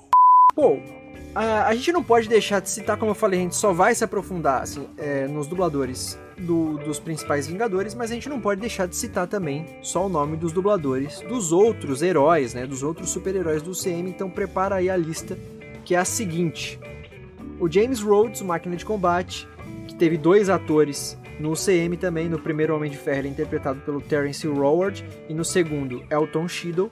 É a partir daí, né, Elton Shiddle. Ele também teve dois dubladores. No, no, no primeiro Máquina de Combate, que era o Terence Howard, ele foi dublado pelo Reginaldo Primo e depois ele foi dublado pelo George Lucas. Aí tem o Sam Wilson, que é o Falcão, interpretado pelo Anthony Mack, foi dublado pelo Francisco Júnior. O Buck Barnes, o Soldado Invernal, é, o que é o Sebastian Stan, foi dublado pelo Marcos Souza. A Feiticeira Escarlate, a Wanda Maximoff, interpretada pela Elizabeth Olsen e a Mariana Torres. O Pietro Maximoff, o Mercúrio, interpretado pelo Aaron Taylor Johnson, é o Gustavo Pereira. O, o Jarvis, ou que depois virou Visão, né? Eles têm a mesma voz, né? Que um é derivado do outro e tal. Interpretado pelo Paul Bettany, uh, é dublado pelo Eduardo Borghetti. O Homem-Formiga, o Scott Lang, ele é interpretado pelo Paul Rudd e é dublado pelo Márcio Araújo. A Hope Van Dyne, a Vespa, interpretada pela Evangeline Lilly, é dublada pela Angélica Santos. Uh, o T'Challa, Pantera Negra, quem interpreta é o Chadwick Boseman e é dublado pelo Rodrigo Oliveira. A Okoi, a principal é, comandante lá da, da, da, armada lá do Pantera Negra, né? é interpretada pela Danai Gurira e dublada pela Letícia Quinto. O Peter Parker, o Homem-Aranha, interpretado pelo Tom Holland, é dublado pelo Riley Contaifer. Stephen St Strange, o Doutor Estranho, Benedict Cumberbatch, o ator que faz ele, e é dublado aqui no Brasil pelo Fábio Azevedo. O Wong, que é o, também é o, o assistente dele, né, do Doutor Estranho, é, interpretado pelo Benedict Wong, e é dublado pelo Fábio Moura. A Carol Danvers, ou Verse, ou Capitã Marvel, que é a Brie Larson, é dublada pela Fernanda Bulara. A Valkyria, interpretada pela Tessa Thompson. Quem dubla ela é a Jussara Marx. E aí entrando aí nos Guardiões da Galáxia, Peter Quill, Senhor das Estrelas. Quem faz ele é o Chris Pratt, interpretado, é, dublado pelo Rafael Rossato. A Gamora, que é a Zoe Saldana, é dublada pela Priscila Morim. Drax, o Destruidor, quem interpreta ele é o Dave Bautista. E é muito engraçado esse nome, Dave Bautista. É, e ele é dublado pelo Mauro Ramos. O Groot, aí o Groot é interessante, porque o Groot, a voz original dele é o Vin Diesel que faz, né? O ator Vin Diesel. E quando ele foi dublado aqui no Brasil, ele na versão criança, o Groot ainda é criança antes dele morrer lá, ele foi dublado pelo próprio Vin Diesel, Van Diesel, né? Então o Van Diesel, ele ele fez a dublagem em diversos idiomas lá, ele mesmo dublou, então ele falou eu sou o Groot, né? Porque o, o Groot ele só fala isso, né? Pra quem não lembra. Então ele, ele falou, eu sou o Groot em português, ele falou, eu sou o Groot em espanhol, não sei o que, sou o Groot em várias línguas, né? Então, ele criança não teve dublador aqui no Brasil, era o próprio Van Diesel. Só que aí a versão dele é adolescente, a versão do Groot, quando ele renasce lá e vira adolescente, quem, quem dubla ele, eu não sabia disso, eu achei que era o Van Diesel também, mas é o dublador Duda Ribeiro. E o Rocket Raccoon, que é interpretado pelo Bradley Cooper, uh, aqui no Brasil é dublado pelo Makai de Lisita. A Nebulosa, que é a Karen Gillan, uh, dublada pela Gabriela Medeiros. Amantes, que é feita pela Pon Clementif, uh, ela é dublada pela Luísa Palomanes. E aí tem uns personagens que nem são heróis, né, heroínas, mas são personagens recorrentes aí do CM, né, personagens da SHIELD e tudo mais. Por exemplo, a Pepper Potts, que é a esposa do, do Homem de Ferro, né, do Tony Stark, que também no, no Ultimato ela acaba virando a resgate, né, a heroína resgate, ela usa a, a armadura lá que o, que o Homem de Ferro, o Tony Stark fez para ela, e ela vira a heroína resgate, é interpretada pela Gwyneth Paltrow, e ela é dublada pela Silvia Goiabeira. O Loki, não podíamos deixar de falar dele, é interpretado pelo Tom Hiddleston e dublado pelo Reginaldo Primo. O Phil Coulson, que a gente já falou um pouquinho dele, é o Clark, Clark Gregg, ele é dublado pelo Ronaldo Júlio. A Mariah Hill, que é a principal, o braço direito né, do Nick Fury aí no CM, interpretado pela Colby Smulders, e ela é dublada pela Márcia Coutinho. E por último, mas não menos importante, que a gente tem que citar aqui, o Rap Hogan, uh, interpretado pelo John Favreau, que é, além de dir dirigir os, os filmes solo do Homem de Ferro, né, o John Favreau. É, o primeiro e o segundo. Mas enfim, ele também participou dos filmes como o melhor amigo, né, do, do Tony Stark ali, né, o, que, o principal, o melhor amigo barra principal é, braço direito dele, né, ali de, nos negócios e tal. Uhum. E, ele... e, depois vira o pai do Homem-Aranha. pois é, pai adotivo dele, né? É. Ele é do... Pai não, né? Tio adotivo. Sei tio, lá tio qual. adotivo, sei lá, mano. Ele é dublado pelo Mário Tupinambá aqui no Brasil. Ufa! É. Essa parte deve ter ficado maçante, mas, mano, a gente tem que falar, porque a gente tem que dar os créditos pros dubladores também. E é isso.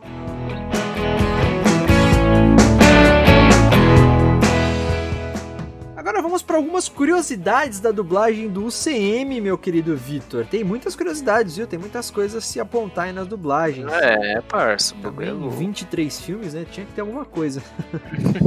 vamos lá. A primeira curiosidade é, é o seguinte. O dublador Reginaldo Primo, ele dublou o primeiro Máquina de Combate, como eu tinha citado aí, né? O, que foi interpretado pelo Terence Roard, né? É, que só fez no Homem de Ferro 1. Aí um ator ele foi substituído pelo, pelo Tom Shiddle, né? E aí também mudou o dublador. E depois o Reginaldo Primo ele dublou o Loki a partir de Thor 1. Né? Então o Reginaldo Primo dublou dois personagens do CM, né? Olha só. Pois é. Isso é muito comum também, ó. Por exemplo, o Jorge Lucas, que é o dublador do Máquina de Combate. Que gente... é o Mac... até hoje, né? É, o Tom Shiddle, né? Que é o segundo ator hum. lá ele acabou dublando o Bruce Banner em Os Vingadores Era de Ultron, como eu havia explicado lá, né? Só que aí, mano, essa, essa aqui é interessante de falar, é o que eu queria chegar lá que eu prometi para vocês que eu ia explicar. O que acontece? O, em Vingadores, o, como eu já expliquei, o ator do Hulk, né, do, do Bruce Banner, foi trocado. Ok, beleza, entrou o Mark Ruffalo, ok. Aí, eles trocaram o dublador também. Também ok, beleza, é o mesmo personagem, mas trocou o ator justo trocar o dublador também, né não? Beleza, é. trocaram, colocaram o Jorge Lucas. Só que aí, isso aí para mim foi um, um, erro bem grotesco por parte do, da direção ou de quem escalou o George Lucas pra dublar o Bruce Banner nos Vingadores era. Não, ele dublou, desculpa, no primeiro Vingadores, tá, gente? Desculpa. Ele dublou o Bruce Banner no primeiro Vingadores, que é a primeira aparição do Mark Ruffalo como Bruce Banner, tá? O George Lucas. Antes disso, o Máquina de Combate, como o Tom Shido, o segundo ator do Máquina de Combate, é meio confuso, mas o segundo ator do Máquina de Combate, que é o Tom Shido, já tinha aparecido em Homem de Ferro 2. E o George Lucas já tinha dublado ele em Homem de Ferro 2. Ok? Então tá. Agora, em Vingadores Era de Ultron, os dois personagens estavam no filme, o Hulk e o Máquina de Combate. Como é que ia fazer pro mesmo dublador dublar os dois personagens?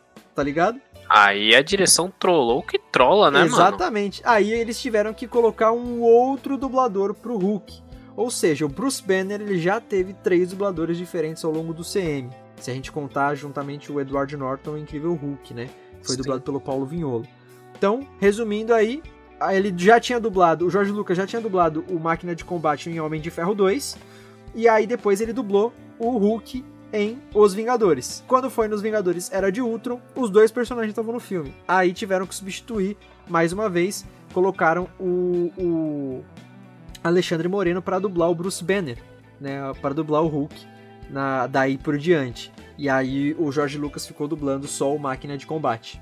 É, meio e surreal. Parece que esse, esse bagulho dos Hulk é pra tudo, né, mano? Porque, tipo, o Alexandre Moreno, que foi o terceiro dublador do Hulk, já tinha dublado o Roman Day nos Guardiões da Galáxia, né, velho? Pois é, é, é uma é mistura. brisa, mano? É uma mistura do caramba. É, também, ok, são várias, centenas de personagens, né, mano? Isso aí até que é entendível.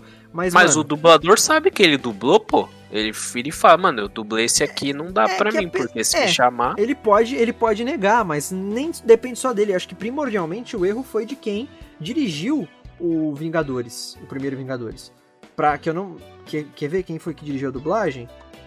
Foi o Marcelo Coutinho. Né? O Marcelo Coutinho ele devia ter. E aí, óbvio, eu sou um bosta, né? fal- Falando do Marcelo Coutinho.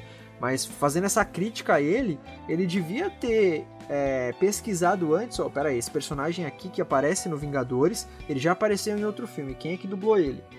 Ah, foi o, o, o rapaz aí, o Jorge Lucas. Então não vou escalar o Jorge Lucas pra dublar o Hulk também, né?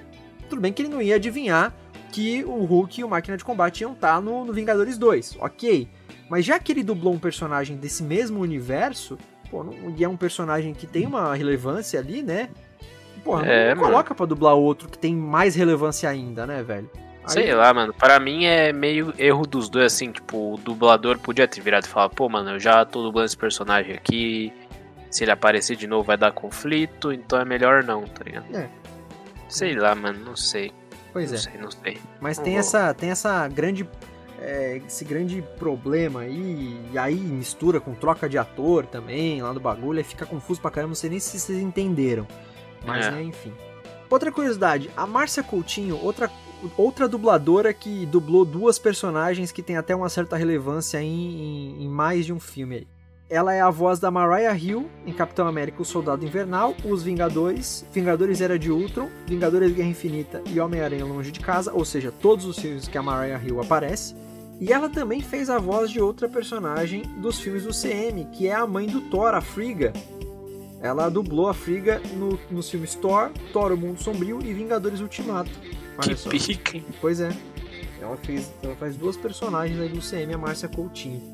Entrando na lista dos que dublaram mais de um personagem no CM, entra o Makei Lisita, que ele é o dublador do Rocket Raccoon nos filmes do CM, mas ele também dublou o personagem Grant Ward na primeira versão da dublagem lá na série Agents of Shield, que como a gente falou, também faz parte do CM, mas é uma série, então tudo que acontece na série não é reverberado nos filmes, porque eles são um bando de pau no cu. Essa é, É, eles não colocam, né? na- Mas na real teria, né? É, era pra ter, óbvio É. que era pra ter. Não, mas então, é, é, é legal porque a- o Agents of Shield, ele- nas duas primeiras temporadas, elas têm duas versões da dublagem, tá? É, tem a versão da Globo e tem a versão da, do canal, acho que Sony, que era. que eles estavam exibindo aqui. Acho que a emissora que exibia o Agents of Shield aqui no Brasil, TV fechada, era a Sony. Então tinha uma dublagem, a primeira versão da dublagem a, é onde o Makai de Visita ele, ele dubla o Grant Ward, né? O Grant Ward era um dos, dos personagens principais da trama ali das primeiras temporadas, inclusive, da, do Agents of S.H.I.E.L.D. E depois ele veio dublar o Rocket Raccoon, é interessante também. Ah, o, e citando aqui também o Makai de Lisita, só pra vocês lembrarem, se vocês não estão lembrando a voz dele, ele também é. Fica informação aí, ele também é um dos locutores da TV Globo, né? Ele faz chamada de novela, de série e tal. Então a voz dele é bem conhecida. Próxima curiosidade, olha só, somente três filmes do UCM foram dublados em São Paulo, que é o Homem-Formiga, Homem-Formiga e a Vespa e Capitã Marvel. Mas mesmo assim, os três eles foram dublados uh, na TV Group Digital, que é um estúdio de dublagem que é de propriedade da Disney e que tem sede tanto no Rio de Janeiro quanto em São Paulo. O que até facilitou manter os dubladores dos personagens de filmes que já for, tinham sido dublados no Rio e que fizeram participações nesses filmes. Por exemplo, o Nick Fury, que apareceu depois em Capitã Marvel, e o Sam Wilson, que apareceu em Homem-Formiga, né, o Falcão. Então, tipo, apesar desses filmes terem sido dublados em São Paulo, os personagens que já eram de dubladores cariocas, é, os dubladores cariocas também dublaram nesses filmes, né? O que facilitou tudo isso, como, a gente, como eu falei aí, foi porque a TV Group tem sede tanto em São Paulo quanto no Rio de Janeiro. E tem um asterisco nessa, nessa curiosidade, tá? Eu coloquei como três filmes, né? Então, Homem-Formiga, Homem-Formiga e a Vespa e Capitã Marvel foram dublados em São Paulo. Só que Thor Ragnarok eu também acho que foi dublado em São Paulo. Eu não tenho certeza, por isso que eu não coloquei ele. Mas se ele tem, eh, se eu tivesse certeza, talvez seriam quatro filmes do UCM que foram dublados em São Paulo. Né? Por, por que, que eu digo isso? Porque o Thor Ragnarok também foi dublado na TV Group Digital, só que foram introduzidos alguns personagens novos no filme, né? Como por exemplo a Valkyria, foi introduzida em Thor Ragnarok. E todos esses personagens novos foram dublados por dubladores paulistas. Então eu acho que ele foi dublado na TV Group aqui de São Paulo e os dubladores é, dos, dos, personagens anteriores, né, que já tinham sido dublados, o personagem, o dublador do Thor, né, o Mauro Horta, dublador do, do, do Loki, o, Reginaldo Primo e tudo mais, eles vieram para São Paulo aqui dublar, ou dublaram mesmo do Rio, e foi metade aqui no Rio, metade em São Paulo, não sei qual foi a logística. Então, com certeza mesmo, ao todo foram três filmes dublados em São Paulo só. O restante tudo no Rio de Janeiro. E ainda sobre a TV Group Digital, nove filmes foram dublados lá: O Homem-Formiga, O Doutor Estranho, Guardiões da Galáxia Volume 2, Thor Ragnarok, Pantera Negra, Vingadores Guerra Infinita, Homem-Formiga e Vespa, Capitã Marvel e Vingadores Ultimato.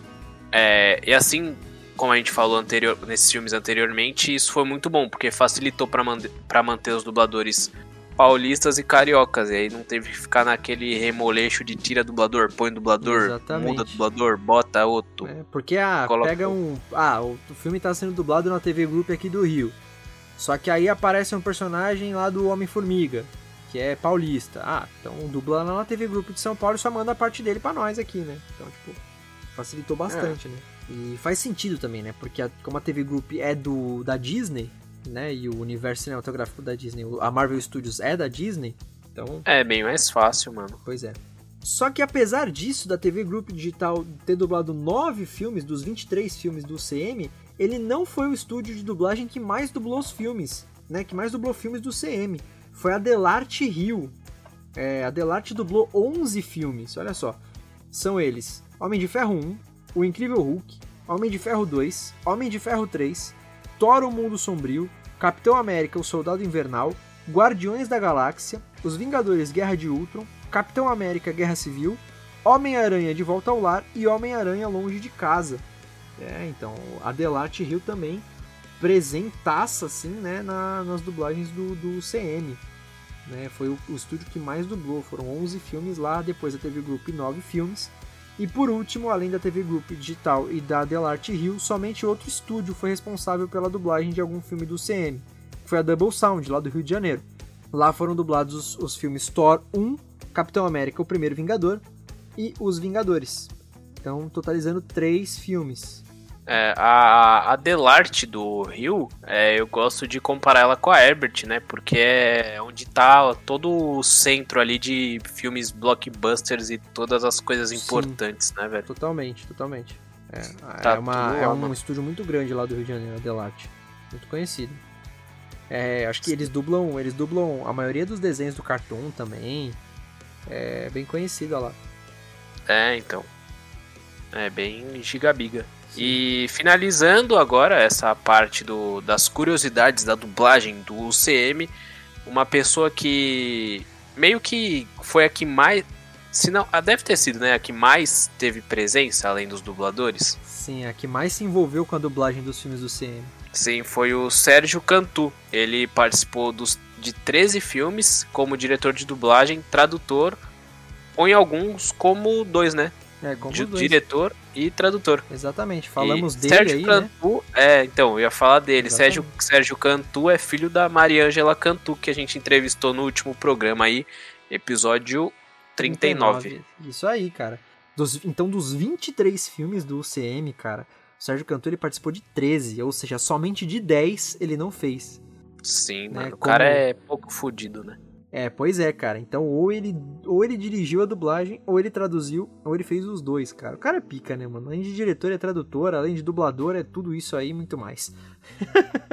É, mano. Isso, ele, ele não participou de como dublador, né? Ou Não, participou? eu, olha, salvo engano, é algum personagem menor assim que não tem relevância, sabe? Tipo, Garçom 1, Uhum.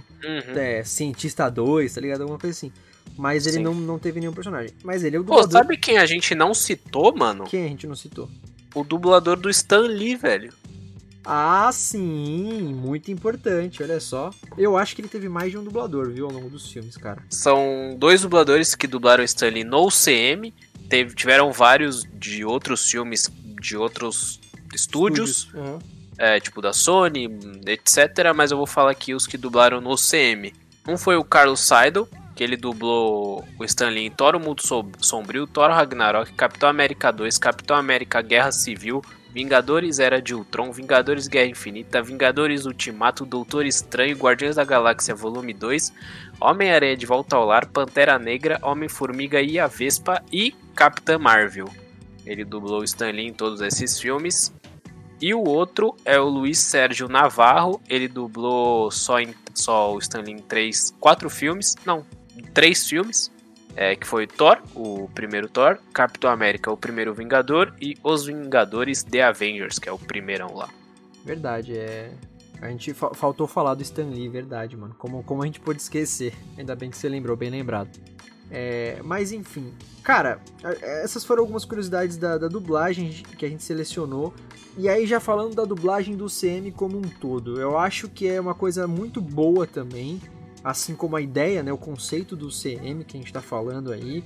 Eu acho que a dublagem tá à altura na maioria dos filmes. A única crítica que eu tenho pra fazer, assim, bem fervorosa, foi a crítica lá do, do- dos três dubladores, do, do Hulk, né?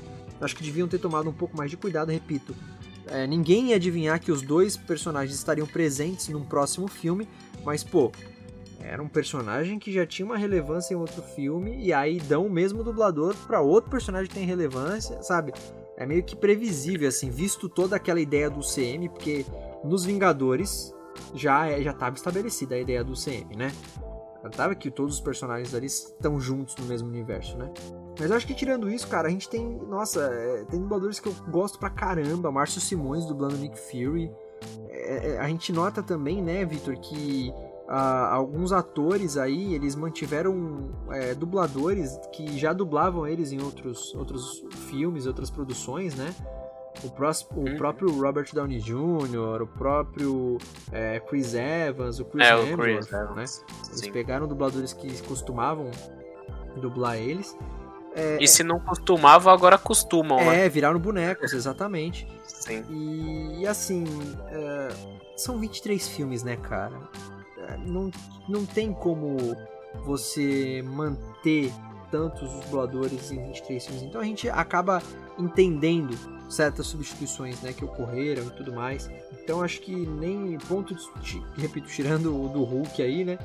Acho que as outras substituições, né? Por exemplo, a do, do Capitão América, acho que são entendíveis, saca? De ter substituição. Mas acho que foram todos grandes trabalhos de dublagem.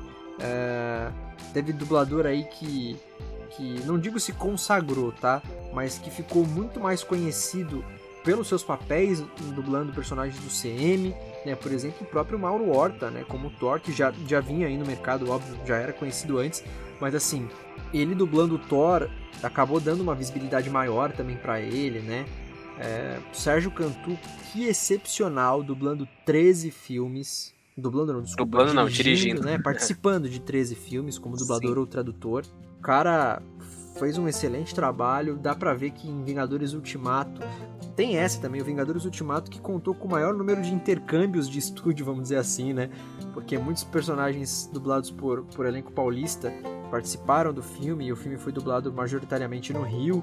E o Sérgio Cantu, que, du, é, que dirigiu e traduziu esse filme, então vê que teve um cuidado enorme dele em fazer isso também, né?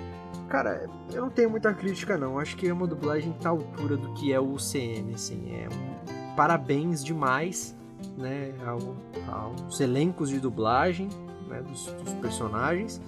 E tem aquela, Sim. e tem aquela, acho que é uma das adaptações mais famosas, né, dos filmes do CM, que é o a Morgan Stark, a filha do Tony Stark, fala para ele no original ela fala eu te amo 3000, né? I love you 3000, uma coisa assim. Uhum. Só que adaptaram pro português é, eu te amo mil milhões, né? Criminoso, mas tá bom. Cara, não sei se é criminoso, mas eu acho que é questão de boca ali, de adaptação, alguma coisa é. técnica mesmo de dublagem. Na real, é que tipo, é, vai, é, 3000 é tipo TT e mil milhões é MM, tá ligado? É, então. Faz sentido, né? Tipo, 3 milhões faz sentido, só se fosse 3 trilhões. É, podia ser também, aí. Uma, uma boa saída.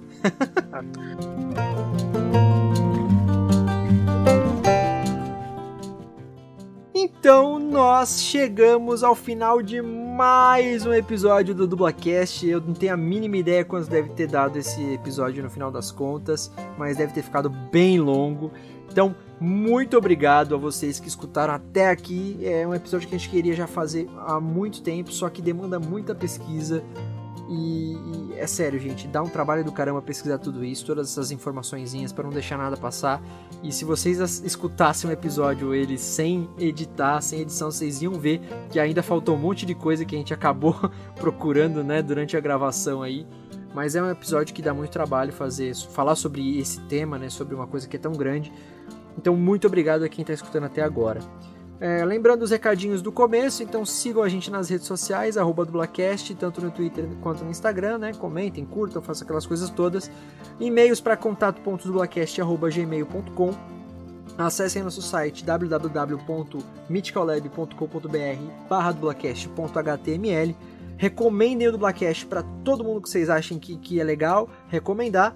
Salvem a gente nas plataformas preferidas aí de vocês. Estamos no Spotify, Deezer, uh, iTunes, Anchor, Stitcher, Castbox e também em diversos agregadores de podcasts. E então é isso, gente. Me sigam nas minhas redes sociais, arroba Teco Mateus, Teco Mateus com dois, Mateus com dois As e TH, então Teco Mateus. E valeu, até o próximo episódio. Vitão? É, espero que vocês tenham gostado desse episódio, que foi giga big, como eu falei. Comentem nas redes sociais, mano. Dá aquela entrosada que o bagulho tá louco. Tamo como? Chamando várias, vários dubladores super mega importantes. Então, dá aquela força, mano. Repassa pros amigos, fala, mano, olha essa dublagem que foda, esse podcast muito zica, fala, enaltecendo a dublagem brasileira, já que você é burro e fala que legenda é muito mais superior intelectualmente de quem vê dublado. Então, manda aquele salve lá nas nossas redes sociais, arroba dublacast, e também se você quiser ver a minha beleza é arroba Victor Volpe no Instagram. E, mano, é isso, velho. Então é isso, gente. Falamos demais já, então até o próximo domingo com nossa gravação ao vivo do episódio 41, episódio especial de um ano do Blackcast. Valeu, galera, tchau. Valeu, falou, é nóis.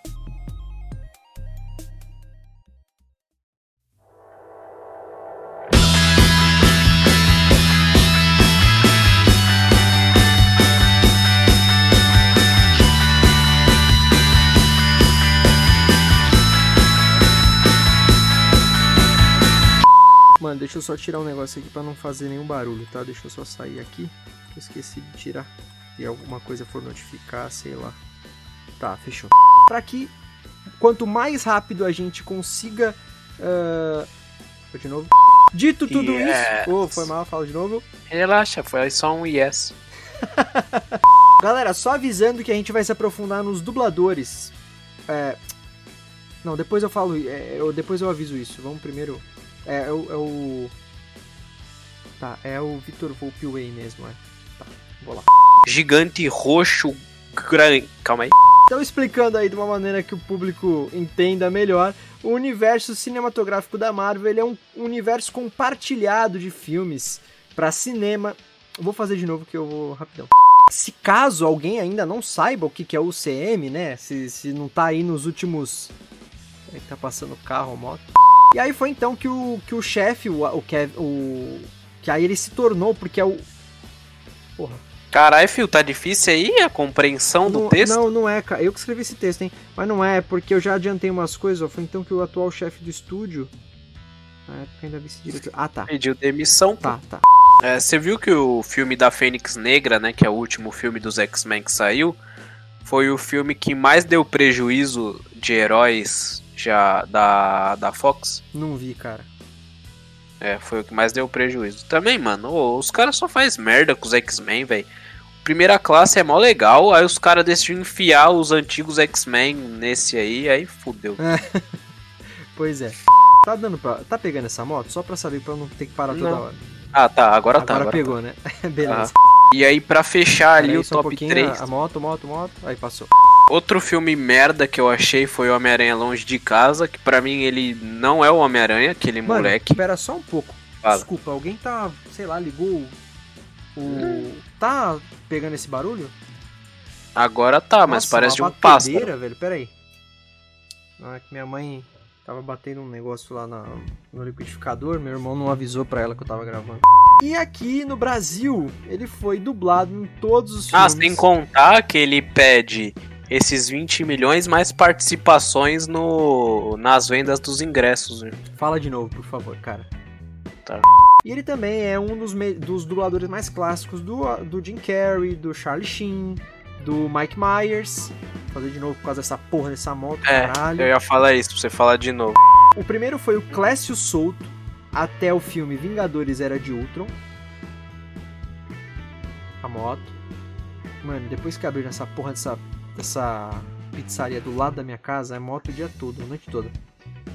Vamos lá. E o Duda Espinosa, que foi a partir então do Vingadores Era de Ultron, né, o próximo filme que, que o Capitão América apareceu, que eu não vou lembrar agora de cabeça qual é, aí já foi o Duda Espinosa. Pera, qual? Ah, Fala foi, de novo. foi o filme. Lembrei, lembrei. Vou fazer de novo que foi horrível isso. E o Mauro Horta também dublou o Gavião Negro nas séries da DC, né? Da televisão. Arqueiro, The Flash e Legend- Legends of Tomorrow. Não, você tá trolando, arqueiro, mano. Tá trolando. É, a série Arrow, não é?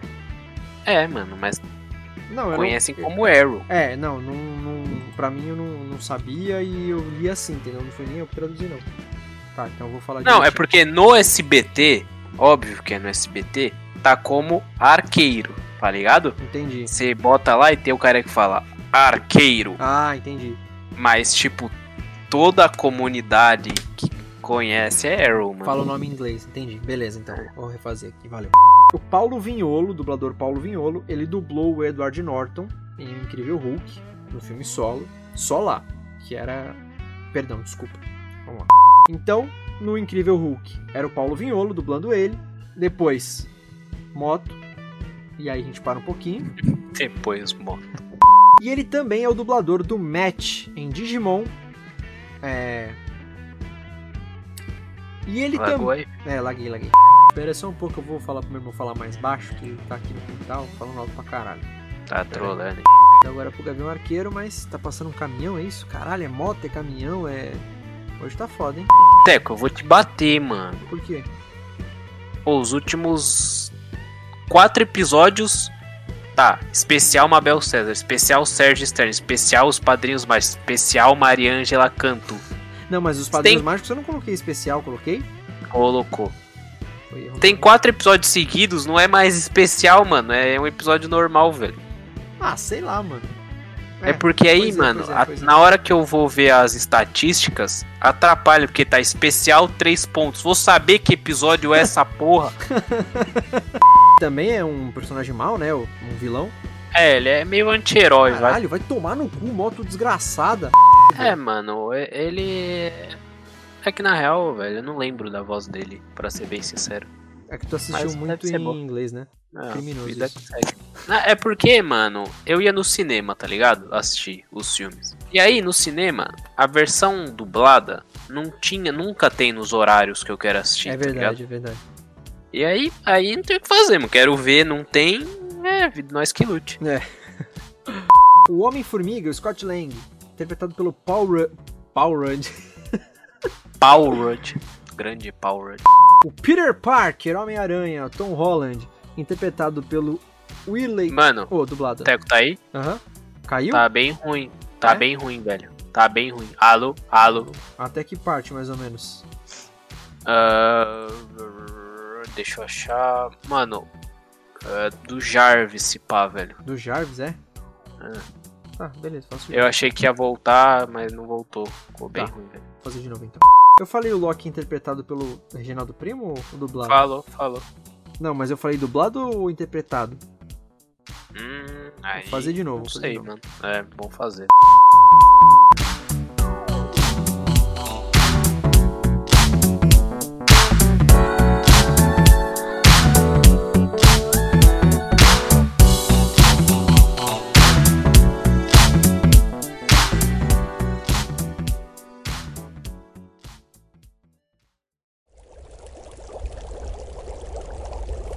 uma produção musical.